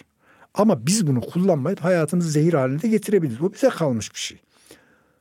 Biz bu maceraya girelim çünkü bugüne kadar insanlığa çok bedel ödettirmiş olan bir takım engelleri aşacağız. İnsanlar birbirlerine silah silah getire milliyetçilikler yüzünden. Şimdi eğer Avrupa bu şekilde olabilirse, eğer bunu kendi dışındaki dünyalara kadar da uzatabilirse, yani biz tamam bir aradayız, şimdi bizim dışımızda düşmanlar var gibi değil. Hı hı. Onlarla da pekala olabiliriz diyebiliriz. Bu bütün dünya için ilham verici bir şey. Hiç değilse insanların birbirleriyle yaptığı bu kadar kana, acıya mal olan bir şeyi aşabileceğimiz, yüzleştirebileceğimiz bir zemin bulmuş oluruz. Bunun için ben Avrupa Birliği meselesi önemsedim. Türkiye'nin tabii ki orada olması. Avrupa Birliği'nde şu an bu aşırı sağ hareketlerin yükselişi tabii ki Avrupa'nın perspektifini çok ciddi şekilde gölgeledi. Gölgeliyor. Ne zaman bu gölge açtır bilemem. Ama onu sağlıklı olarak aşmanın yolu tekrar Avrupa'yı oluşturan o halkların, insanların falan ya biz ne yapıyoruz falan demeleri lazım. İnsanlar da bunu bir an önce demeleri için tabii ki ellerinden geleni yapmaları, uyarmaları falan lazım. Biz de elimizden geldiği kadar bunu yapmayız. Hem kendi ülkemize hem de onlara yönelik olarak. 2010'lara geliyorum şimdi. Sizin de evet diyeceğinizi açıkladığınız 12 Eylül 2010 anayasa referandumunda hayırcı solcular askerin ardında saf tutmakla, evetçiler iktidar yandaşlığıyla itham edildi. Bugün hala referanduma yetmez ama evet diyenlerden hesap soruluyor. Yetmez ama evetçiler damgalanıyor. Siz bugünden o günkü evet kararınızı nasıl değerlendiriyorsunuz? Ben bir kere şunu söyleyeyim. Yani referandumda oy vermedim. Hı hı. Evet verilmesi gerektiğini dair bir yerde bir şey söylemişim söylemişim onu da bilmiyorum. Şöyle demişsiniz bize de yetmez ama evet diyerek AKP'yi desteklediniz, iktidara getirdiniz, ha. solculuğun esasına aykırı davrandınız diyen ha, adamlar. Diyenler oldu. Oraya önemli değil. Ben sadece şahsen şu kadar basit bir şey Ben o kadar o kadar referandumu önemsemedim. Nasılsa kazanacaklar onu biliyorduk zaten yani. Evet diyebilecekler zaten belliydi. Ama iş tartışmaya gelince sonradan desem ne olur? Fena da değil dedim yani hani. Yani şu anda yetmez ama evet demenin doğru olduğunu düşünüyorum. Ha o sırada ben mesela Kürtler, Kürt hareketleri şey dediler. Yani burada bu anayasada bize ait herhangi bir şey yok. Bize şey yapıyoruz. Boykot, boykot ediyor. Tabii yaparlar adamlar. Da haklı dedim. Onu da dedim. Ya benim için boykot bir yol. Yetmez ama yani evet demek bir yol. Hayır demek bir yol. Hayır demezdim ama. Kesinlikle hayır denmesinin mantığını anlamadım. Ve birileri biz hayır dedik buna diye kendilerine bir şey yani solculuk yaptık mı? Onu demiyorum. Onların yaptığı öyle bir şey değil. Yetmez ama denilebilirdi. İki dediğim gibi yani bu zaten neticeyi değiştirmiş. Ama beni tabii burada asıl kızdıran hikaye bu hayır diyen adamların Bu yetmez ama evet'i böyle bir o zamandan beri sanki onu demişler dünya değişmiş falan gibi böyle bir suçlama şeyi olarak yapmaları. Bu günahlarının örtmek için yaptıkları bir hikaye. O günahlarına girmiyorum beni çok ilgilendirmiyor. Çünkü ilgilenmeye değer önemde değiller. Onun için bu fasla çok fazla girmek istemiyorum. Ama şunu söylüyorum. Bizim orada bunu birilerinin yani evet demesi olabilirdi. Eğer biz bir anayasa metni, anayasa metni olarak bakıyorsak bana şunu söylesinler. Yani farz et ki hayır dediniz. Orada da bir takım değişiklikler var.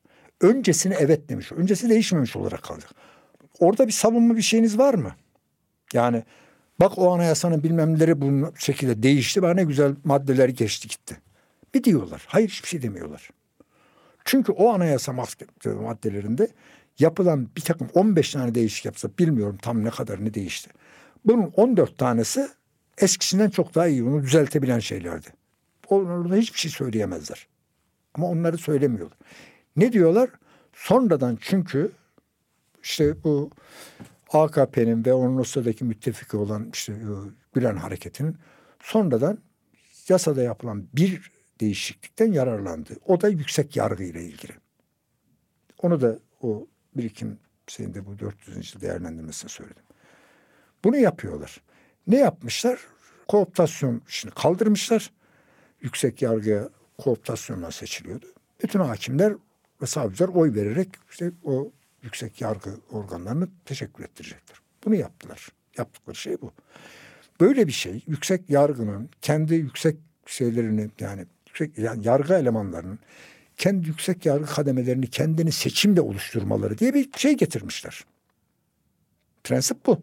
Yani orada kalkıp da yüksek yargı organı şöyle şöyle teşekkür edecek bir takım maddeler getirirsiniz. O maddelerden zaten işte ne biliyorum şey hükümet bunu belirleyecek falan gibi açık seçik daha öncekinden daha şey hükümetin oraya ya da iktidar ve ortaklarının oraya hakim olmasını doğrudan gerektiren maddeler koyarsınız anlarım. Öyle bir şey yoktu. Eskiden o yüksek yargı organlarına meclisin işte veyahut da Adalet Bakanlığı'nın ne kadar katkısı varsa aşağı yukarı o kadar katkı.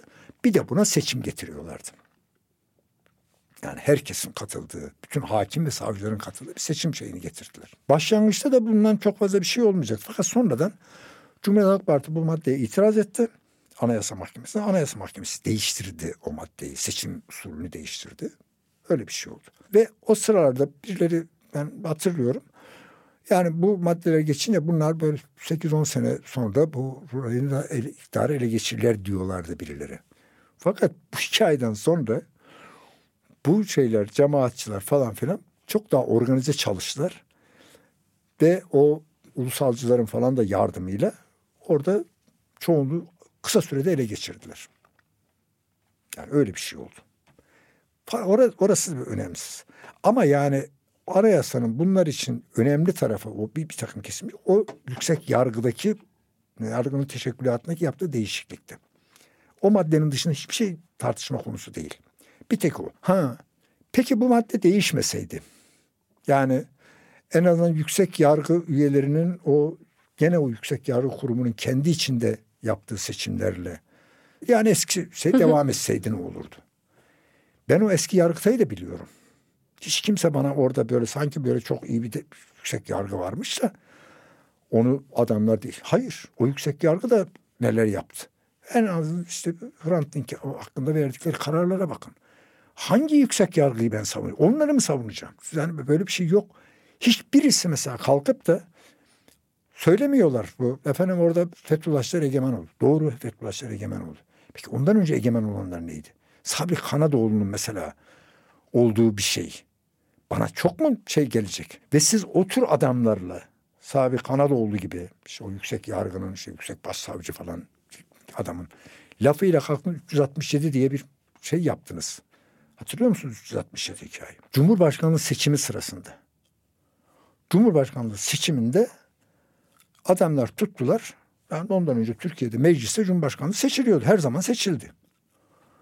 Bu sefer tuttular der ki Cumhurbaşkanı seçiminde eğer o seçimin başlaması için 367 kişinin şey yapması lazım gelir.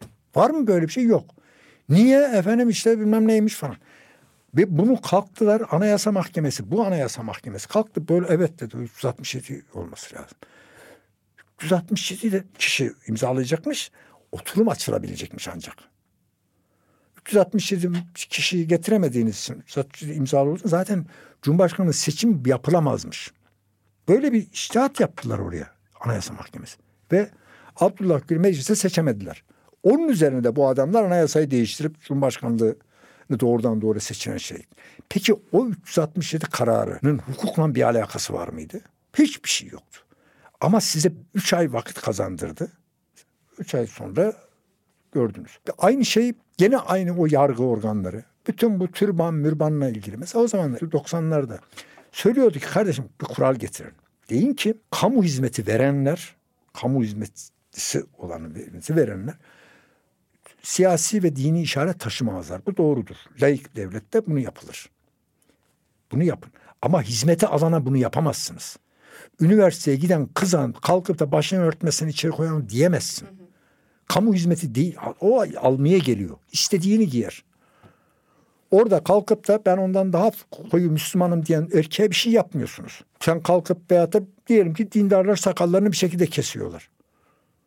Abi onu üniversite hocasından bilmem isteyebilirsin. Nüfus memurundan isteyebilirsin. Ama kalkıp da nüfus memuruna gelen adamdan oradan işini görmek için gelen vatandaştan isteyemezsin. Talebeden isteyemezsin. Talebe oraya o hizmeti almaya geliyor. Böyle bir kural koyun. Hayır bunlar her şeye. Öğrenci de hiç yapamaz bilmem neyi demez falan. Bunu yaptınız. Ne oldu? Mağduriyetler. Ha. Bu adamların hiç böyle bulamayacakları kadar büyük bir şey e, malzeme verdiniz ellerine. Kalktınız Abdullah Gül'ün seçilmesi için işte bu Sabih Kanadoğlu'nun yaptığı akla aykırı bu şeyleri yaptınız, yorumları yaptınız. Bunu hem kendinize yaptınız hem de Anayasa Mahkemesi'ne yaptırttınız, koydunuz. Ne oldu? Bunları gördüğü vakitte dışarıdaki insanlar da ya bu yapılan iş midir yani? On kere Türkiye'de beş kere Cumhurbaşkanı seçilmiş. Hangisinde bunlar olmuş? Şimdi burada kalkıp yeni icatlar çıkartıyorsunuz. Bu yaptığınız şeyler bu adamların mağduriyet şeyini tepe tepe kullanmalarına, bir değil beş defa kullanmalarına yol açtınız. Siz kalkıp kime hesap soruyorsunuz ya? Aptalsınız siz. Bu 1900 yani şu Kemal Kılıçdaroğlu biraz işi toparlamaya çalışıyor. Başka şeylerin var. En azından bu Deniz Baykal zamanında yani 2015'lere kadar falan. O Cumhuriyet Halk Partisi'nin yaptığı şey yani AKP'nin kendi yaptığı şeylerde ne kadar kendine hizmet etti onu bilmiyoruz. Ama Cumhuriyet Halk Partisi sayesinde ne kadar ne kadar fazla avantaj topladılar. Bunlar aynı şekilde şimdi kalkıp onunla buna laf ediyorsunuz. Ulan kalkın siz hayır dediniz. Cumhuriyet Halk Partisi hayır dedi. Sizin o yaptığınız kalkıp bununla işte o yüksek yargıyı savundunuz bilmem ne yaptınız falan. Bununla siz o anayasaya evet diyen adamdan iyi ki evet vermişiz deme duygularına ne kadar pekiştirdiğinizin farkında mısınız? Kalkıp bunlar kimden hesap soruyorlar bu siyasi basiretsizlikleriyle. Kalkıp onlar yok efendim onlar demişler de işte böyle yapmazım evet dediler. Sanki APP şey yapmışsınız. Bunu yapıyorlar. Niye? Çünkü kalkıp burada şu hödükçe davranışların hesabını vermiyorlar. Kalkıp siyaseten bir kol, bir memleket. Fransa'sında, Almanya'sında bilmem nesinde şurada burada bile adam diyor ki kardeşim yani gelsin türbanıyla ders yapabilir ama hoca olamazsın. Yani öğretim üyesi olamazsın, yapamazsın. Her yerde bunu böyle yapıyorlar. Aynı standardı getir burada. Niye o çocukları, o kız çocuklarını böyle kalkıp duvarlardan atlatma, peruk taktırmaya falan zorluyorsun? Bu yaptığınızda ne yaptığınızı zannediyorsunuz? Bununla o insanlara hiç izahı gereksiz. Ya bize ne zulümler, zulümler yapıyor lafına işte bu buyur görüyorsunuz. Üstelik bir de yani o kadar aptallar ki bunlar. Hakikaten diyorum aptallar. Ya sen ne diyorsun? Sen medeniyetten bilmem neden bahsediyorsun. Bunlara da cehalet, gericilik, vericilik diyorsun. İyi pek güzel.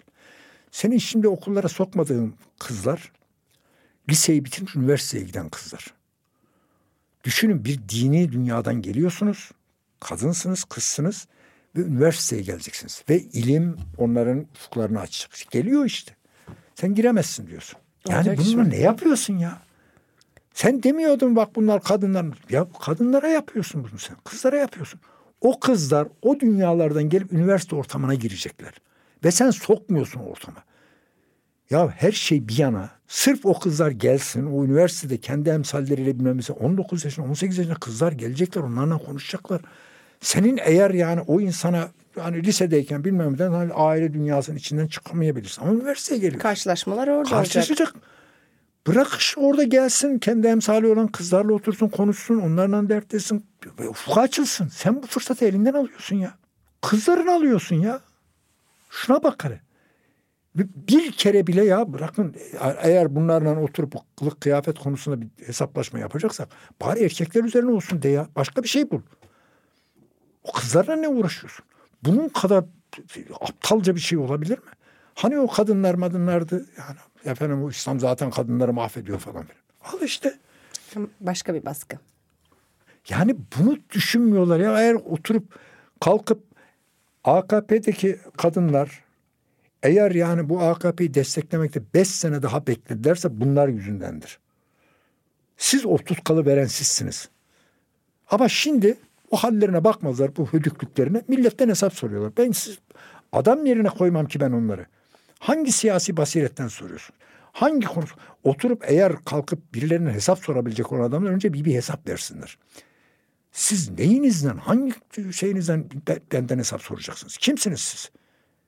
Siz benim tırnağım kadar olamazsınız. Sen ne soruyorsun? Ben sana bir şey söyleyemem. Tam bu 12 Eylül referandumu dönemine denk gelen zamanda siz de sosyalist sıfatlı mikrokozmos ile artık yollarınızın evet. ayrıldığını ifade ediyorsunuz. Evet. Sosyalist solda derin yarılma olarak yankı buluyor bu durumda. Hı. Bu ayrışmayı, yarılmayı anlatabilir misiniz? Valla tabii çok, çok çeşitli yerlerden anlatılabilir. Yani burada yani şey değil. Toparlarak gibi bir şey söyleyeyim. İki şey var. Biri size daha önce söyledim.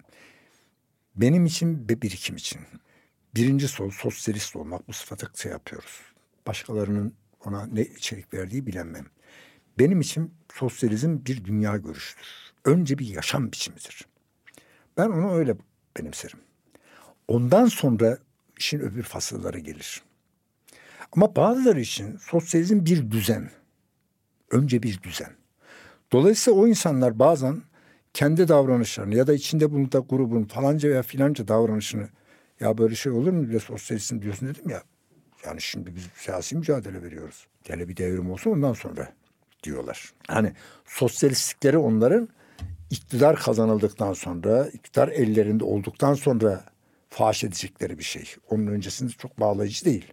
Onun öncesinde siyasi iktidarı ele geçirmek için siyaset mantığına, siyasetin mantığı ne gerekiyorsa onu yapacaklar. Siyasetin mantığı da bunu, sen icat edemezsin. İşte Machiavelli falan icat etmiş, söylemişler zaten yani. O kafaya giderseniz bir süre sonra siyasetin mantığı sosyalizm mantığını alır bir kenara atar. Attığı gibi. Bunu bütün şeyler gördüler işte. Sosyalizm tarihi bunun denemesiyle dolu. Stalinizm dediğiniz şey nedir başka? İlk önce budur. Biz iktidar, madem ki bizim sosyalizmimiz iktidarı bu kadar gerekli görüyor, bu kadar şart. Şu anda iktidar elimizde. Dolayısıyla her şey bu iktidarı elde tutmaya olacak.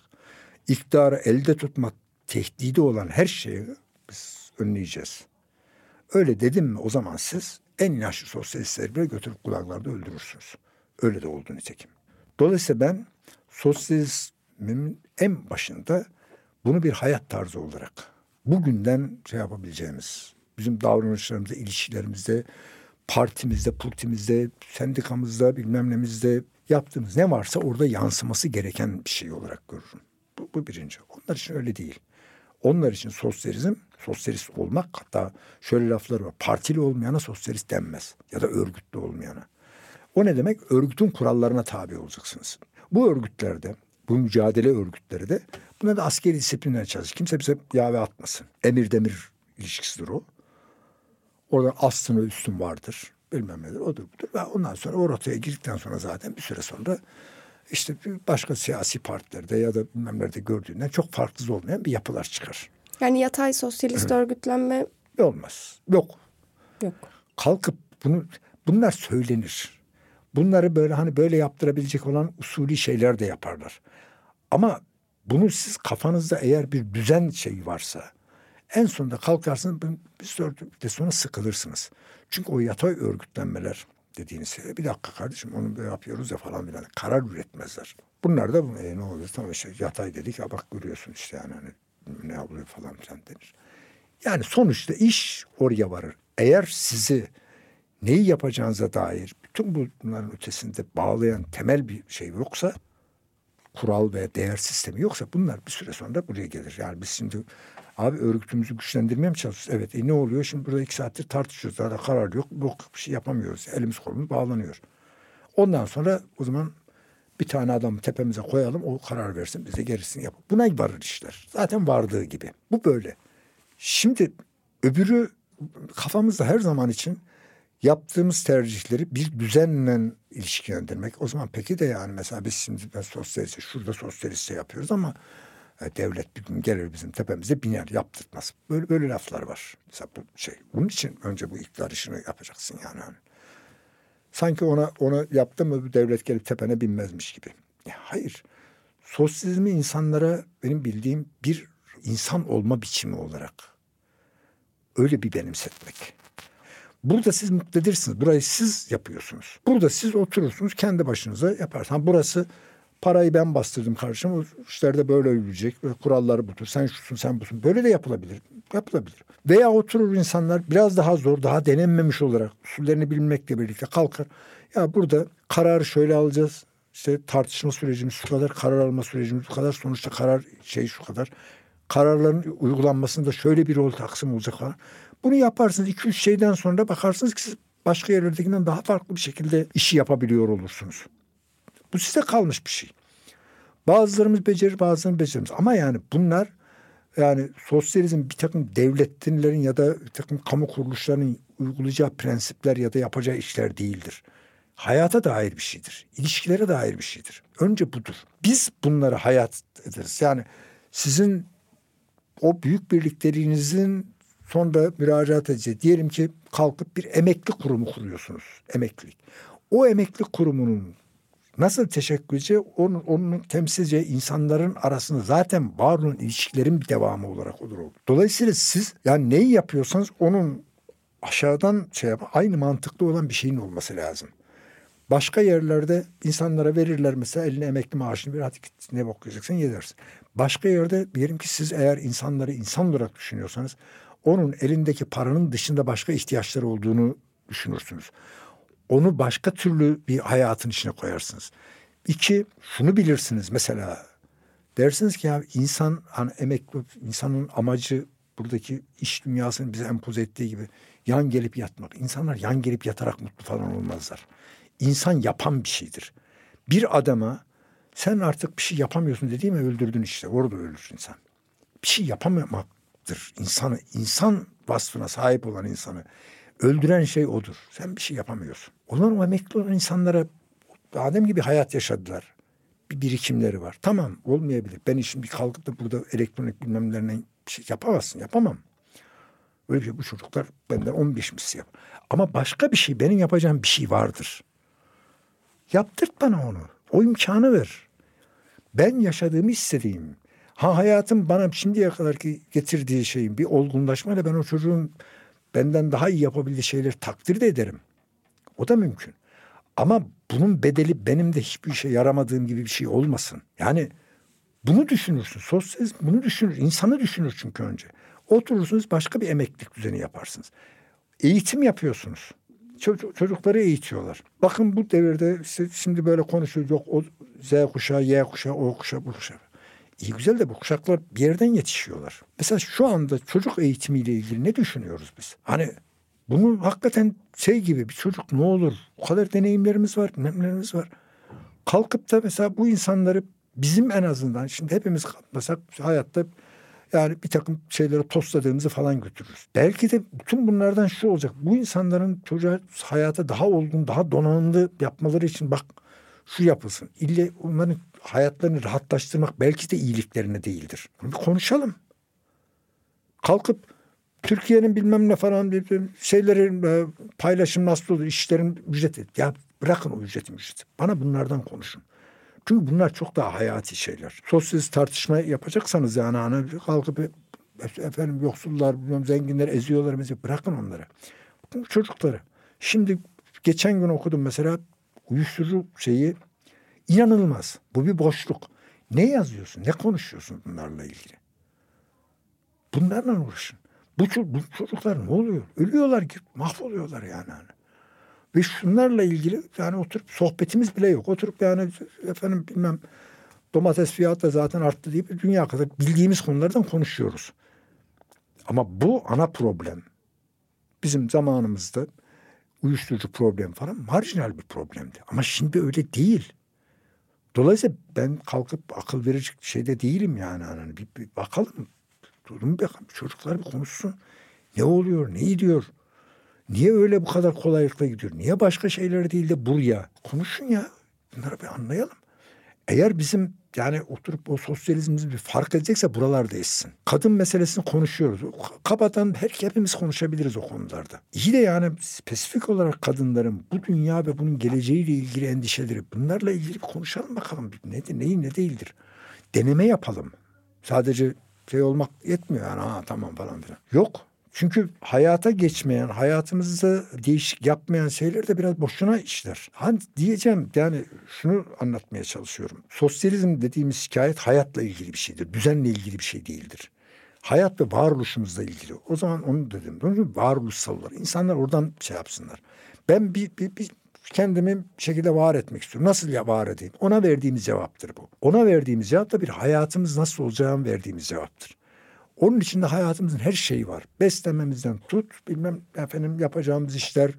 Ha ben ayrıca kendimi şu konuda geliştireyim falan filan. Neyse yani hayatla ilgili ne düşünüyorsak. Tüm bunlar vardır. Ve eğer sosyalizm bize verebiliyorsa bunun için hem ilham versin hem de bir rota versin. Becerebiliyorsa, yapabiliyorsa. Eğer bu doygunluktaysa ben şimdi sana kalkıp bir konuda öğüt vermeye kalkabilirim. Sen zaten beşinci cümlede dersin ki bu zaten bu konuyu bilmiyor. Bana ne kalkıp konuşuyor. Dersin. Öyledir. Gösteririz. Eğer sosyalizmde insanlar dur ya şunu bir dinleyeyim izlenimi yaratabiliyorsa. Söylediği sözler ah dur ya bunu bir düşüneyim diye düşünüyorsa evet insanlar da dinlerler. Çünkü hepimizin görünüşte ne olursa olsun böyle bir problemi var. Hepimizin hayata dair soruları var. Bunu ya birbirimizden paylaşıyoruz ya da paylaşmıyoruz. Ama bazen metroda giderken, yolda giderken aklımıza geliyor. Sen bunu ciddi ve cevaplanabilir, cevap verilebilir, araştırılması iyi, heyecanlı bir konu haline getirebilirsin. Ama bugün bu bizim şey yaptığımız sosyalistlere baktığımda içine karabasan çöküyor yani hani. Sana oturup böyle bir takım kapitalizmler bantan çar çar falan diyor. Onlara havale edip kendimize burada böyle şişinip duralım ne olacaksa. Peki bu ayrışma yani bu 2010'da bu kadar net bir ayrışmaya işaret etmenizi ne tetikledi diyeyim o zaman? Biz çünkü daha önce Birikim Dergisi'nde sosyalizmin böyle temelde sosyalizm, sosyalizm ne demektir, nedir sorusunda başlamak üzere ciddi problemlerimiz var. Buna verdiğimiz cevapları bir gözden geçirelim. Araştıralım, tartışalım falan. Sosyalist hareketin genelinde gördüğümüz şey ya tartışacak bir şey yok. Yani ne olduğumuz, biz ne için sosyalist olduğumuzu biliyoruz ama işte usullerde bir şeyler olabilir. Zamanın bir işte havası biraz değişik falan filan. Kimse böyle bir tartışmaya girmedi. Herkes şeylerin bu bir iki kaç kere bakın bunlardan dolayı bunları tartışmalıyız falan filan. Yok. Ha, böyle kalkıp bize böyle şey yapılmadı da ama yani bizim bu yaptığımız şey bir çeşit ya bunlar da böyle bir şey konuşuyorlar yani hani gibi bir şey oldu. Halbuki bunlar konuşulmalıydı. Bunlar bunları eğer ihmal ediyorsak, bunlara bu kadar kayıtsız kalıyorsak o zaman dedik ki demek ki biz bunların aynı dalga boyunda değiliz. Onun için ben ha eskiden çünkü eğer birini ciddiye alıyorsan söylediklerini haklısınız, yanlıştır, eğri dersiniz. Ama ben seni kale almıyorsam seninle tartışmam da zaten yani niye tartışayım ki? Diye aldığım için tartışırım. Bir şey söylersin bir dakika öyle değil derim. Çünkü seni önemsediğim için yaparım bunu.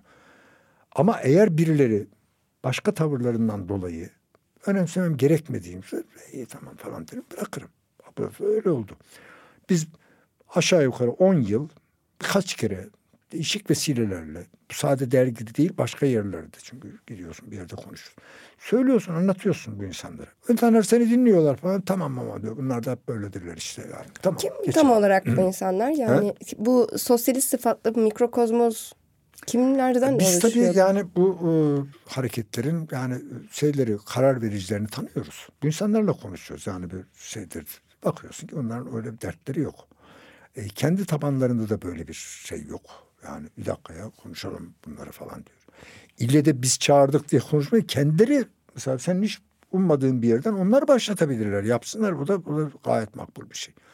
Hayır orada böyle bir şey yani bir iç sorgulama, temel sorgulama yok.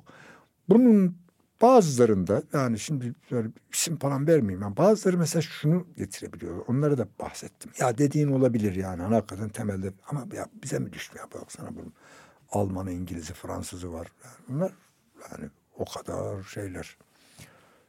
Bunlar yani biz daha kıyıda köşedeyiz. Biz ikinci sınıfız. Yani bu şey gibi yani hani, hani işte oturuyorsunuz çok e, ciddi bir hastalık oluyor. Kasaba doktoruna gidiyoruz. Abi sen bir şehre git orada iyi doktorlar var. Biz benim benim beni aşar bunlar demesine benziyor. Bizim öyle bir duygumuz yoktu. Biz öyle bir e, kimseden kendimizi yapmıyoruz. Ben e, sosyalistsem bu sosyalizmin bütün kendi idrakim düzeyime bakıp da donanıma bakınca ben kalkıp şey diyemem yani. yani ya, benim aşar bunlar falan. Yok hayır. Biz e, yetişinde böyle bir kompleksten falan bir şey olmadık yani. yani bunlar biz ha bir, her şeyi bilebilir bilemezsin. Ama bilmediğinde söylersin. Bundan da utanacak sakınacak bir şey yok. Kimseyi kandırmak şey de değil. Falanca konuları bilmiyorum. Bilen ama. Ama bu konuların irdelenmesi, incelenmesi, sorunsallaştırması gerekiyor. Hayırsa o zaman giderim ona dizinin dibine otururum bana anlat bunları. Ya da sen ne diyorsun? Nasıl sorun? Da yaparız. Çünkü bizim bizim ötemizde bizden çok daha bizim egolarımızın çok üstünde bir şeyden bahsediyoruz. Ben rahatım o bakımdan. Bizim yani arkadaşlarımız da rahattır. Biz kimseye ne kibirleniriz ne bilmem ne yaparız yani. Bilmediğimizi biliriz ama bildiğimizi biliriz. Bu konuda da hiç şeyimiz yok. Bilgimizi sonuna kadar kullanırız. Değerlendirmeye de açız. Ben bütün bu güvene rağmen bir yerde bakıp da ha bak burada halt etmiş. Bunu derim, deriz diyoruz da yaparız. O bakımdan ama yani kesmeyiz kendimizi. Şurada bunlar, bundan sonrası bizim boyumuzu aşıyor demeyiz. Ben yani oturup bu problemlerle ilgilendiğim sadece problemlerle ilgilenmeniz yetmiyor çünkü. Bir de bir zamanın ve gidişatın bu problemleri çözme imkanlarını size verip vermediğine bakacaksınız. Onun için bu mesela teknoloji ben şimdi şey bilgisayar kullanmasında herhalde senin yüzde birindir. O bile değilimdir belki. Ama bilgisayar teorisiyle ilgili çok iyiyim. Bunlara bakıyorum bütün matematik şeylerine, teorilerine, onlara bunlar kuruluş şeyleri bunlar.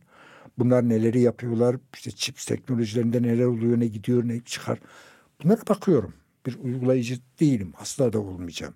Ama bunun bu, bunun çok önemli bir şey. Biyolojiye yine bakıyorum.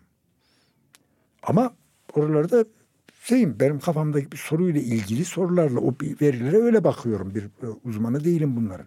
Ama buralarda büyük olanakların olduğunu biliyorum. Ha ve önümüzdeki dönemde insanlar bu sorunları çözerlerken bunların onlara sağladığı araçlar ve imkanlarla çözecekler. Bu ben artık gelmişim, yetmişi geçmişim. Yani benim işim olmayacak. Ama ben bunları kompoze edebilmenin sırlarını biliyorum. En azından insanlara ya bak böyle böyle bir şey vardır diyebilirim. Yani onu bakayım, onun, onun ölçülerimiz var. Onu da beceremiyorsan bırakırız. Kimsenin önünde yük olmayız. Yani onu, onu, onu, o, konuda sanırım e, basiretimiz bağlanmaz. Kendimizi görüyoruz. Ama şu anda hala bir faydamız olabilir. Onu, onu yapıyoruz. Bir yandan da bakıyoruz tabii ki yani hani biz kendimiz faydalı bir şey yapıyorum deriz de durum öyle olmayabilir. Onun hem arkadaşlarımız bu konuda öyle kalkıp da hatır gönül dinlemezler. Yani çünkü iş iş hepimizden önemli. Yani onu yapar. Bunu da e, sükunette kabul edebilecek olgunluğa inşallah sahibizdir. Bilemiyorum. Dolayısıyla biz sol harekete bunu tüm bunları oturup konuşalım, tartışalım. Yani hani parlak insanlar var. Onlar da kalsın tartışmak için. Daha bizden bu konuda bilgili var. Kalkıp konuşsunlar ama problemi konuşalım. Ama size problem yok, o da onlar önemli değil. Onlar böyle detay bir şeyler ne var böyle ukalalık falan diyorsa o zaman hadi bir iki bir süre sonra dersiniz ki biz sizinle aynı şey dediğim mahalleden değiliz. Anladım. Birikimin ilk yayın dönemi olarak bilinen 1975-1980 ile ikinci yayın dönemi olan 1989'dan bugüne birikimin birinci ve ikinci yayın dönemlerini değerlendirdiğinizde süreklilik, değişim unsurları, süreklilik ve değişim unsurlarının neler olduğunu söyleyebilirsiniz. Belki derginin 400. sayısı için Ahmet İnsel'le yaptığınız değerlendirmeden de ekleyecekleriniz olur diye Öyle, düşündüm. orada zaten özet olarak anlattık. Dediğim gibi biz daha yani birincisi daha böyle sosyalizm kavramına sınırlı bir şeyimiz vardı ve diğerleri de onun yan unsurları olarak düşünüyoruz. Dediğim gibi yani biz sosyalist diye kendini nitelemeyen hatta sol diye nitelemeyen düşünce dünyalarıyla e, da ilgileniyorduk. Hı hı. Ve onların verilerinde haberi olsun diye kendi okurlarımızın dergilerimize bunlara geniş yer ayırıyorduk, götürüyorduk. Ama yani o da bir sosyalizm şeyi vardı. İkinci yayın döneminde bu tabii ki ister istemez değişmiş oldu. Biz ikinci yayın döneminde başlarken değil ama yani bir yıl sonra işte sosyalist blok çöktü. Ama bizim gibi onu ta başından beri yani öyle sosyalizmde sapma mapma falan filan gibi böyle yumuşak terimlerle değil. Dolayısıyla bizim için yani bir yanlışlık ortadan kalktı gibi bir şey yaptı. Öyle oturup da vay sosyalizm çöktü falan öyle bir şey yapmadık. Tabii ki bu kadar dramatik olmasını istemezdik yani. ne de olsa. Ama o hasarın bizim de üzerimize geleceğini fark ediyorduk. Bunun biz ta 10 senedir, 15 senedir bunun zaten sakat bir sistem olduğunu söylemiş olmamız çok şey olmazdı yani etkili olmazdı. Şimdi diyorduk biz sosyalizmi yeniden düşünmek. Tariflerimiz o zaman sağ birikimin sonlarından beri 79'da bile sosyalizmi yeniden tarif etmeliyiz gibi anlatıyorduk. Bunu bu kadar mütevazi bir terim olarak söylüyorduk çünkü bunun kolektif olması gerektiğini. Yani ben kendi başıma yaparım bunu yani o tarifi yaparım. Ama bunun böyle olmasını istemedik. Tamamen gene bu sosyal bunun bir kolektif ürün olması, kolektif bir sonuçta çıkması falan diye düşündüğümüz için öyle bu kadar yani iddiasız bir tabir kullandık ama yani şeyi bu yeniden tarif edilmelidir. Kökenlerinden itibaren diye söylüyorum. İkinci dönemde bunu daha açık şekilde söyledik. Bizim görevimiz budur dedik. Yani birinci. Ama bunu söylerken daha öncekinde yani sosyalizmin sorunlarını tartıştığımızda zaten dünya sorununu yüzde doksanını tartışıyoruz havamız vardı. O zaman de ki bu yüzde doksanı biraz indirelim. Bu kadar da değil bu iş yani. Hani. Çünkü onu onun içerisinden konuşamıyorsunuz. Dili teşekkür etmez. Yani konuşulmaz gibi bir şey değil. Konuda biraz zorlama olur. Dolayısıyla biz dedik ki yani bunlara da hepsini de içine alan yeni bir çerçeve yapmak için dilimiz yeterli değil o dili geliştirebilmek için bir kere hani tıpkı oturup elektronikteki e, gelişmelerin bize ne gibi ufuklar açıyor gibi konuşmak için elektroniği bir bil önce. Dedik önce bunları bir bilelim. Çünkü yeni şeyler. Mesela biyolojide bir şeyler oluyor. Genetikte bir şey oluyor. Astrofizikte bir şeyler oluyor. Şimdi bunlar ne acaba? Yani bunları bilelim ki yani biz insanlığın ufku. Mesela ben bir yazıda e, şey yaptım değil mi? Artık insanlık dünya ile sınırlı bir e, varlık olabilmenin sınırlarına geldi. Yani artık bir uzaya e, diye bir dünya bu. Çok önemli. Şimdi bunun mesela insan zihninde ve davranışlarında nasıl nelere yol açabileceği. Bunun araştırmaya feza bir şey. Yani insanlar bunu nasıl tahayyül edebiliyorlar? Mesela o zamanlar mesela sırf bu sorunun cevabını bulabilmek için bir zamanlar belki 15-20 e, tane böyle bu e, bilim kurgu filmi izledim. Nasıl bir tahayyül var insanların kafasında? O dünyanın nasıl olduğunu, insan ilişkileri bakımından nasıl bir dünya tasarlıyorlar? Yani yeni bir dünya, yeni bir dünyaya gireceğiz. Belki her şeyi yeniden kuracağız ama mesela bakıyorsun ki insanlar orada yani tamam yeni bir dünya dünyada belki de bilmem yaratıklar sekiz kollu olacaklar ama yani hani bir kere o temeldeki o bizim bu dünyada bildiğimiz egemenlik ilişkileri bilmem ast üst ilişkileri bunlar, hepsi de devam devam ediyor. Yani o rekabetler, o bilmem neler bunlar bunlar devam ediyor. Böyle bir dünya kuruyor. İnsanlar mesela bunun değişebileceğini tahayyül etmiyorlar. Bu devam edecek. Ama elinde ışın kılıçları olacak bilmem ne olacak falan filan böyle.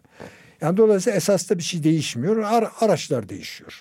Gene insanlar egemenlik mücadeleleri, birileri birilerini bilmem nerede oluyor. 500 sene sonra da durum böyle yani. Hanım.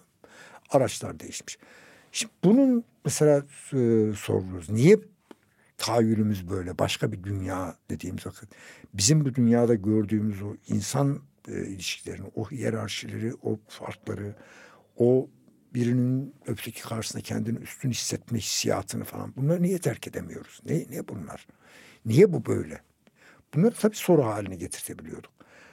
Dolayısıyla biz ikinci birikim döneminde bizim ileride insanlığın önüne ne olursan ol imkanlar olarak, araçlar olarak gelebilecek şeyleri mahiyetlerini öğrenmeye e, en azından bu mahiyeti öğrenmenin e, önemli bir ihtiyaç olduğunu belirtelim dedik. Onun için onları inceleyen, bunları araştırmamız, bunlarla ilgilenmemiz gerektiğini söyleyen yazılar yani sosyalizmin teorisinin dışındaki bilgi alanlarına dair birikim bölümleri fazlalaştı. Yani öylece. İkinci tabii fazlalaşan şey bir de yani bu dönemde kimlik hareketleri çok güçlendi. Bizim için her zaman kuşkuyla başlayan bir şeydi. Yani kimliğe ne olursa olsun. Hele hele bu kimlikler bizim seçmediğimiz kimliklerse. Kadın kimliği, erkek kimliği, Kürt olmak, Türk olmak falan filan gibi şeyler. Bunlar bana için her zaman sorumlu geliyor. Yani hani ha bunların ben o insanların hayatında önemsiz yer tuttuğunu söylemiyorum. Önemli. Ama bu kimliğe saplanarak mı bunlarla uğraşılır ya da onların sorun olarak gördükleri şeyler aşılır? Yoksa yani bu kimlikleri düzleyen bir başka bir bakış açısı mı mümkündür dersen ben ikincisini şey yaparım. Yani bunu bir takım insanları kendi kimliklerini sorunlaştırmaları gereken şeylerin, belirtilerin yani önemsiz olduğunu demiyorum. Önemli. Ama onlara sadece oradan mı bakılır? Sadece bu kimlik kavgaları, kimlik sürtüşmeleriyle mi halledilir bu iş? Birinin birini alt etmesiyle mi olur? Yoksa başka türlü mü olur? O bakış açısı beni ilgileniyor. Yoksa onların yani birinin kalkıp da benim bir Kürt kimliğim falan dendiği vakit bu lafı ona söyleten şeylerin önemsiz olduğunu falan söylemiyorum. Var çok ciddi şeyler var. Ama bu kimliğe sarılarak mı? Dolayısıyla her kimliğe sarılma bir öte, öteki bir kimliği de karşına almayı gerektirir. Bu şekilde mi olması? Bu şekilde bir nereye varabiliriz? Çözer mi yoksa daha bunun üzerine bunu aşabilecek başka bir perspektif mümkün mü falan? Bunları sormak lazım. Ama dediğim gibi bunların en azından ciddi bir şekilde tartışılması bir kere konuların bilinmesi lazım. O konuların bilgisine edinebilecek olan bir ihtiyacı yaratmak lazım. Biz dolayısıyla birikim yayını bu sefer daha böyle bir yani spesifik konuları da e, içeren. Farz et tarih yazımı ile ilgili. İşte yok efendim işte veya bu, bu hükümetin bu inşaat şeyleriyle ilgili. Bunları mesela şey yapan yani burada kalkıp da odur budur falan sosyalizm bu sen demeden doğrudan doğru olgunun kendisini daha iyi anlatabilmek, mahiyetini daha iyi çözebilmesi için gerekli olan yazıları yayınlatıyorduk, dosyalar yapıyorduk. Bunlara giderek daha fazla ağırlık verdik. Sosyalizmin teorisiyle ilgili şeyler daha azaldı. Ama onu da şuydu yani büyük ölçüde bunları yapabilecek insanların sayısı var yani. Bunları da yeri geldikçe bunların kavramları üzerine yazılar yazdık yani yaptık. Ama e, doğrusunu isterseniz yani hani biraz da böyle insan konularda yani biraz böyle dışarıdan da bir şeyler olsun istiyor. Biz tabii e, dış yayınları da takip ediyoruz. Yani oralarda ne var ne yok onlara bak. Doğrusunu isterseniz bir, bir yerde baktığımızda ben buralarda çok fazla ilgi yok bu işlere. Peki siz birikim için nasıl bir mesai harcıyorsunuz? Birikimin bir sayısının çıkış sürecinde neler oluyor? Yani işte bu tarihe eğilelim ya da işte popülizme eğilelim. Şimdi şuraya bakalım, buraya bakalım kararı nasıl çıkıyor? Sonra yani bir e, kendi içinizde bir yazar ağı mı var? Öyle bir açık çağrı mı oluyor? Nasıl gelişiyor bir, Vallahi sayının hazırlığı? Ben biraz daha böyle hani dışarıdayım yani ben böyle bir süpervizör gibi böyle duruyorum yani. İşi asıl yapanlar Tanıl'dır, Barış'tır, Abdullah da onlar e, biraz daha geriye çekildiler falan. İşte Aybars vardır Ankara'da falan filan. Onlar yani hani o genç takım yapıyor o işleri. Onlar bir şey olursa bana soruyorlar. Yani o ihtiyacı duyarlarsa. Yani doğrusunu istersen bunu söyledim de zaten yani hani son 7-8 senedir yani hani bu işte benim rolüm daha az ikinci. Ha ben başyazısını yazıyorum bilmem ne yapıyorum. Bir şey olduğu vakit işte ya abi böyle bir şey yaptık falan filan diye. Yani haberdar oluyorum tabii ki yazışmada bakıyorum. Ama ben karışmamayı da seçiyorum büyük ölçüde. Çünkü onlar yapıyorlar daha iyi yani o insanlarla konuşuyorlar. İşi yapanlar işte kararı da alırlar. Yani onlar zaten yani bir şey olduğu vakit ben tabii söylüyorum yani telefondan söylüyorum bilmem ne konuşuyorum ediyorum. Ama dediğim gibi işi yürüten onlar. Sizin bir gününüz nasıl geçiyor birikimle alakalı? Nasıl birikimle ge- alakalı bir kere birikime gelen bütün bir yazılara bakıyorum tabii ki yani. Her gün okuyorum. Her günde 5-6 tane yazı geliyor yani hani orada. Eğer onların içerisinde birikimde yayınlanmasını e, veya hatta işte ne bileyim yayınlanmasının sakıncalı olduğunu, eksik olduğu için sakıncalı da bizim için iyi olmayan yazı demektir. Böyle bir şey olursa söylüyorum. Yani hani burası iyi değil. Ne iyisi de orada bakıyorum. Onlar onlar zaten kendi aralarında konuşuyorlar. Böyle işte şöyle edelim böyle edelim. Onlar da olduğu bak onlara bakıyorum. Dediğim gibi yani ben daha böyle orada gözetmen gibi duruyorum. Öyle bakıyorum. Yani onlar çoğu yüzde doksanında onlar yapıyorlar zaten. Yani ne yaptın deseler yapılmış işler olarak o çocuklar yapıyorlar. Yani e, Barış yapıyor, Tanıl yapıyor. Onlarla mesela yaz, yayıncılarla böyle konuşma konuşma oluyor. Onlara mail yazmak falan filan. Onlar hep onlar yapıyorlar. Benim yani şu anda o, o konuda yaptığım herhangi bir şey yok. Ama benim orada var olduğum, benim de yani öyle tahmin ediyorum öyle bir şey var. Yani böyle yani şey yapıyor, bir şey demiyor, iyi, iyi gidiyoruz falan diyor. Öyle bir şey oluyordur, etkim oluyordur. Pek çok kişi birikimi okuması zor olarak nitelendiriyor. İşte evet. tuğla gibi yazılar diyen evet. var, işte sıkıcı bulan var vesaire. Birikimin nasıl bir okuyucusu var? Ve gençlere ulaşmak gibi bir derdi var mı? Var. Onun için biraz daha böyle o tuğla gibilikten uzak yazıların olduğu bir birikim güncel diye bir şey yapıyoruz. Öyle bir şey. Web sitesinin Web sitesinde onu yapıyoruz. Yani diğer yazılarda yani o kadar böyle tuğla gibilikten biraz uzak yazılar oluyor ama yani o kadar yani bazı konular bazı şeyleri gerektirir. Yani kalkıp yapamazsınız yani onun, onun, onun dili odur. Burada en fazla bu işi yapan benim. Yani hani o tuğla gibilik şeyini ben yapıyorum. Hatta tanılı gibi rahat yazabilen bir adama bile bunu diyorlar. Çünkü tanılı bir takım kelimeler kullanmış. Bu ağır konformizm. Ya öğren o kelimeyi baba yani hani, hani. Türkçe bu nihayet yani. Hani böyle birilerine böyle yani böyle Latince matince deyimler yapıp böyle şıklık yaparsın daha doğrusu ukalalık yaparsın. Hayır öyle değil yani. O, o çünkü o o kelime yani gerektiği için orada kullanılıyor. Ukalalık için kullanılmıyor. Ama o istiyor ki yani kendisi 500-600 kelimelik dünyası içinde her şey yok abi öyle o yok öyle bir şey yok. Bazı şeyler olmuyor. 5000 kelime 10 bin kelime gerektiriyor. O, o, o kelimeleri bileceksin. Bunların hiçbirini kullanmayabilirsin. Bir kere belki hayatında dörder kere kullanırsın ama bileceksin. Ele aldığın konuların bazıları o derinlikte konular. Biz bunu olabildiği kadar basit ifadeleri anlatmıyor. Ama bazı şeyler ben mesela ağır yazı ithamının çoğu bana gelir. Ama ben onların ağır olduğunu düşünmüyorum. Benden yazdığıma çok dikkat ederim. O en iktisadi yazıdır. Çünkü şuna inanırım. Bir yazı okuduğunuzda o yazıdan edindiğiniz şeylerle size bir şeyler verebilir. Ama asıl o yazıyı anlama için uğraştığınızda en fazlayı kaparsınız. En fazla olur. Çünkü bir yazıyı okumak ve anlamaya çalışmak demek bütün bir dağarcığınızı şöyle bir gözden geçirmek. Yani bu adam ne diyor?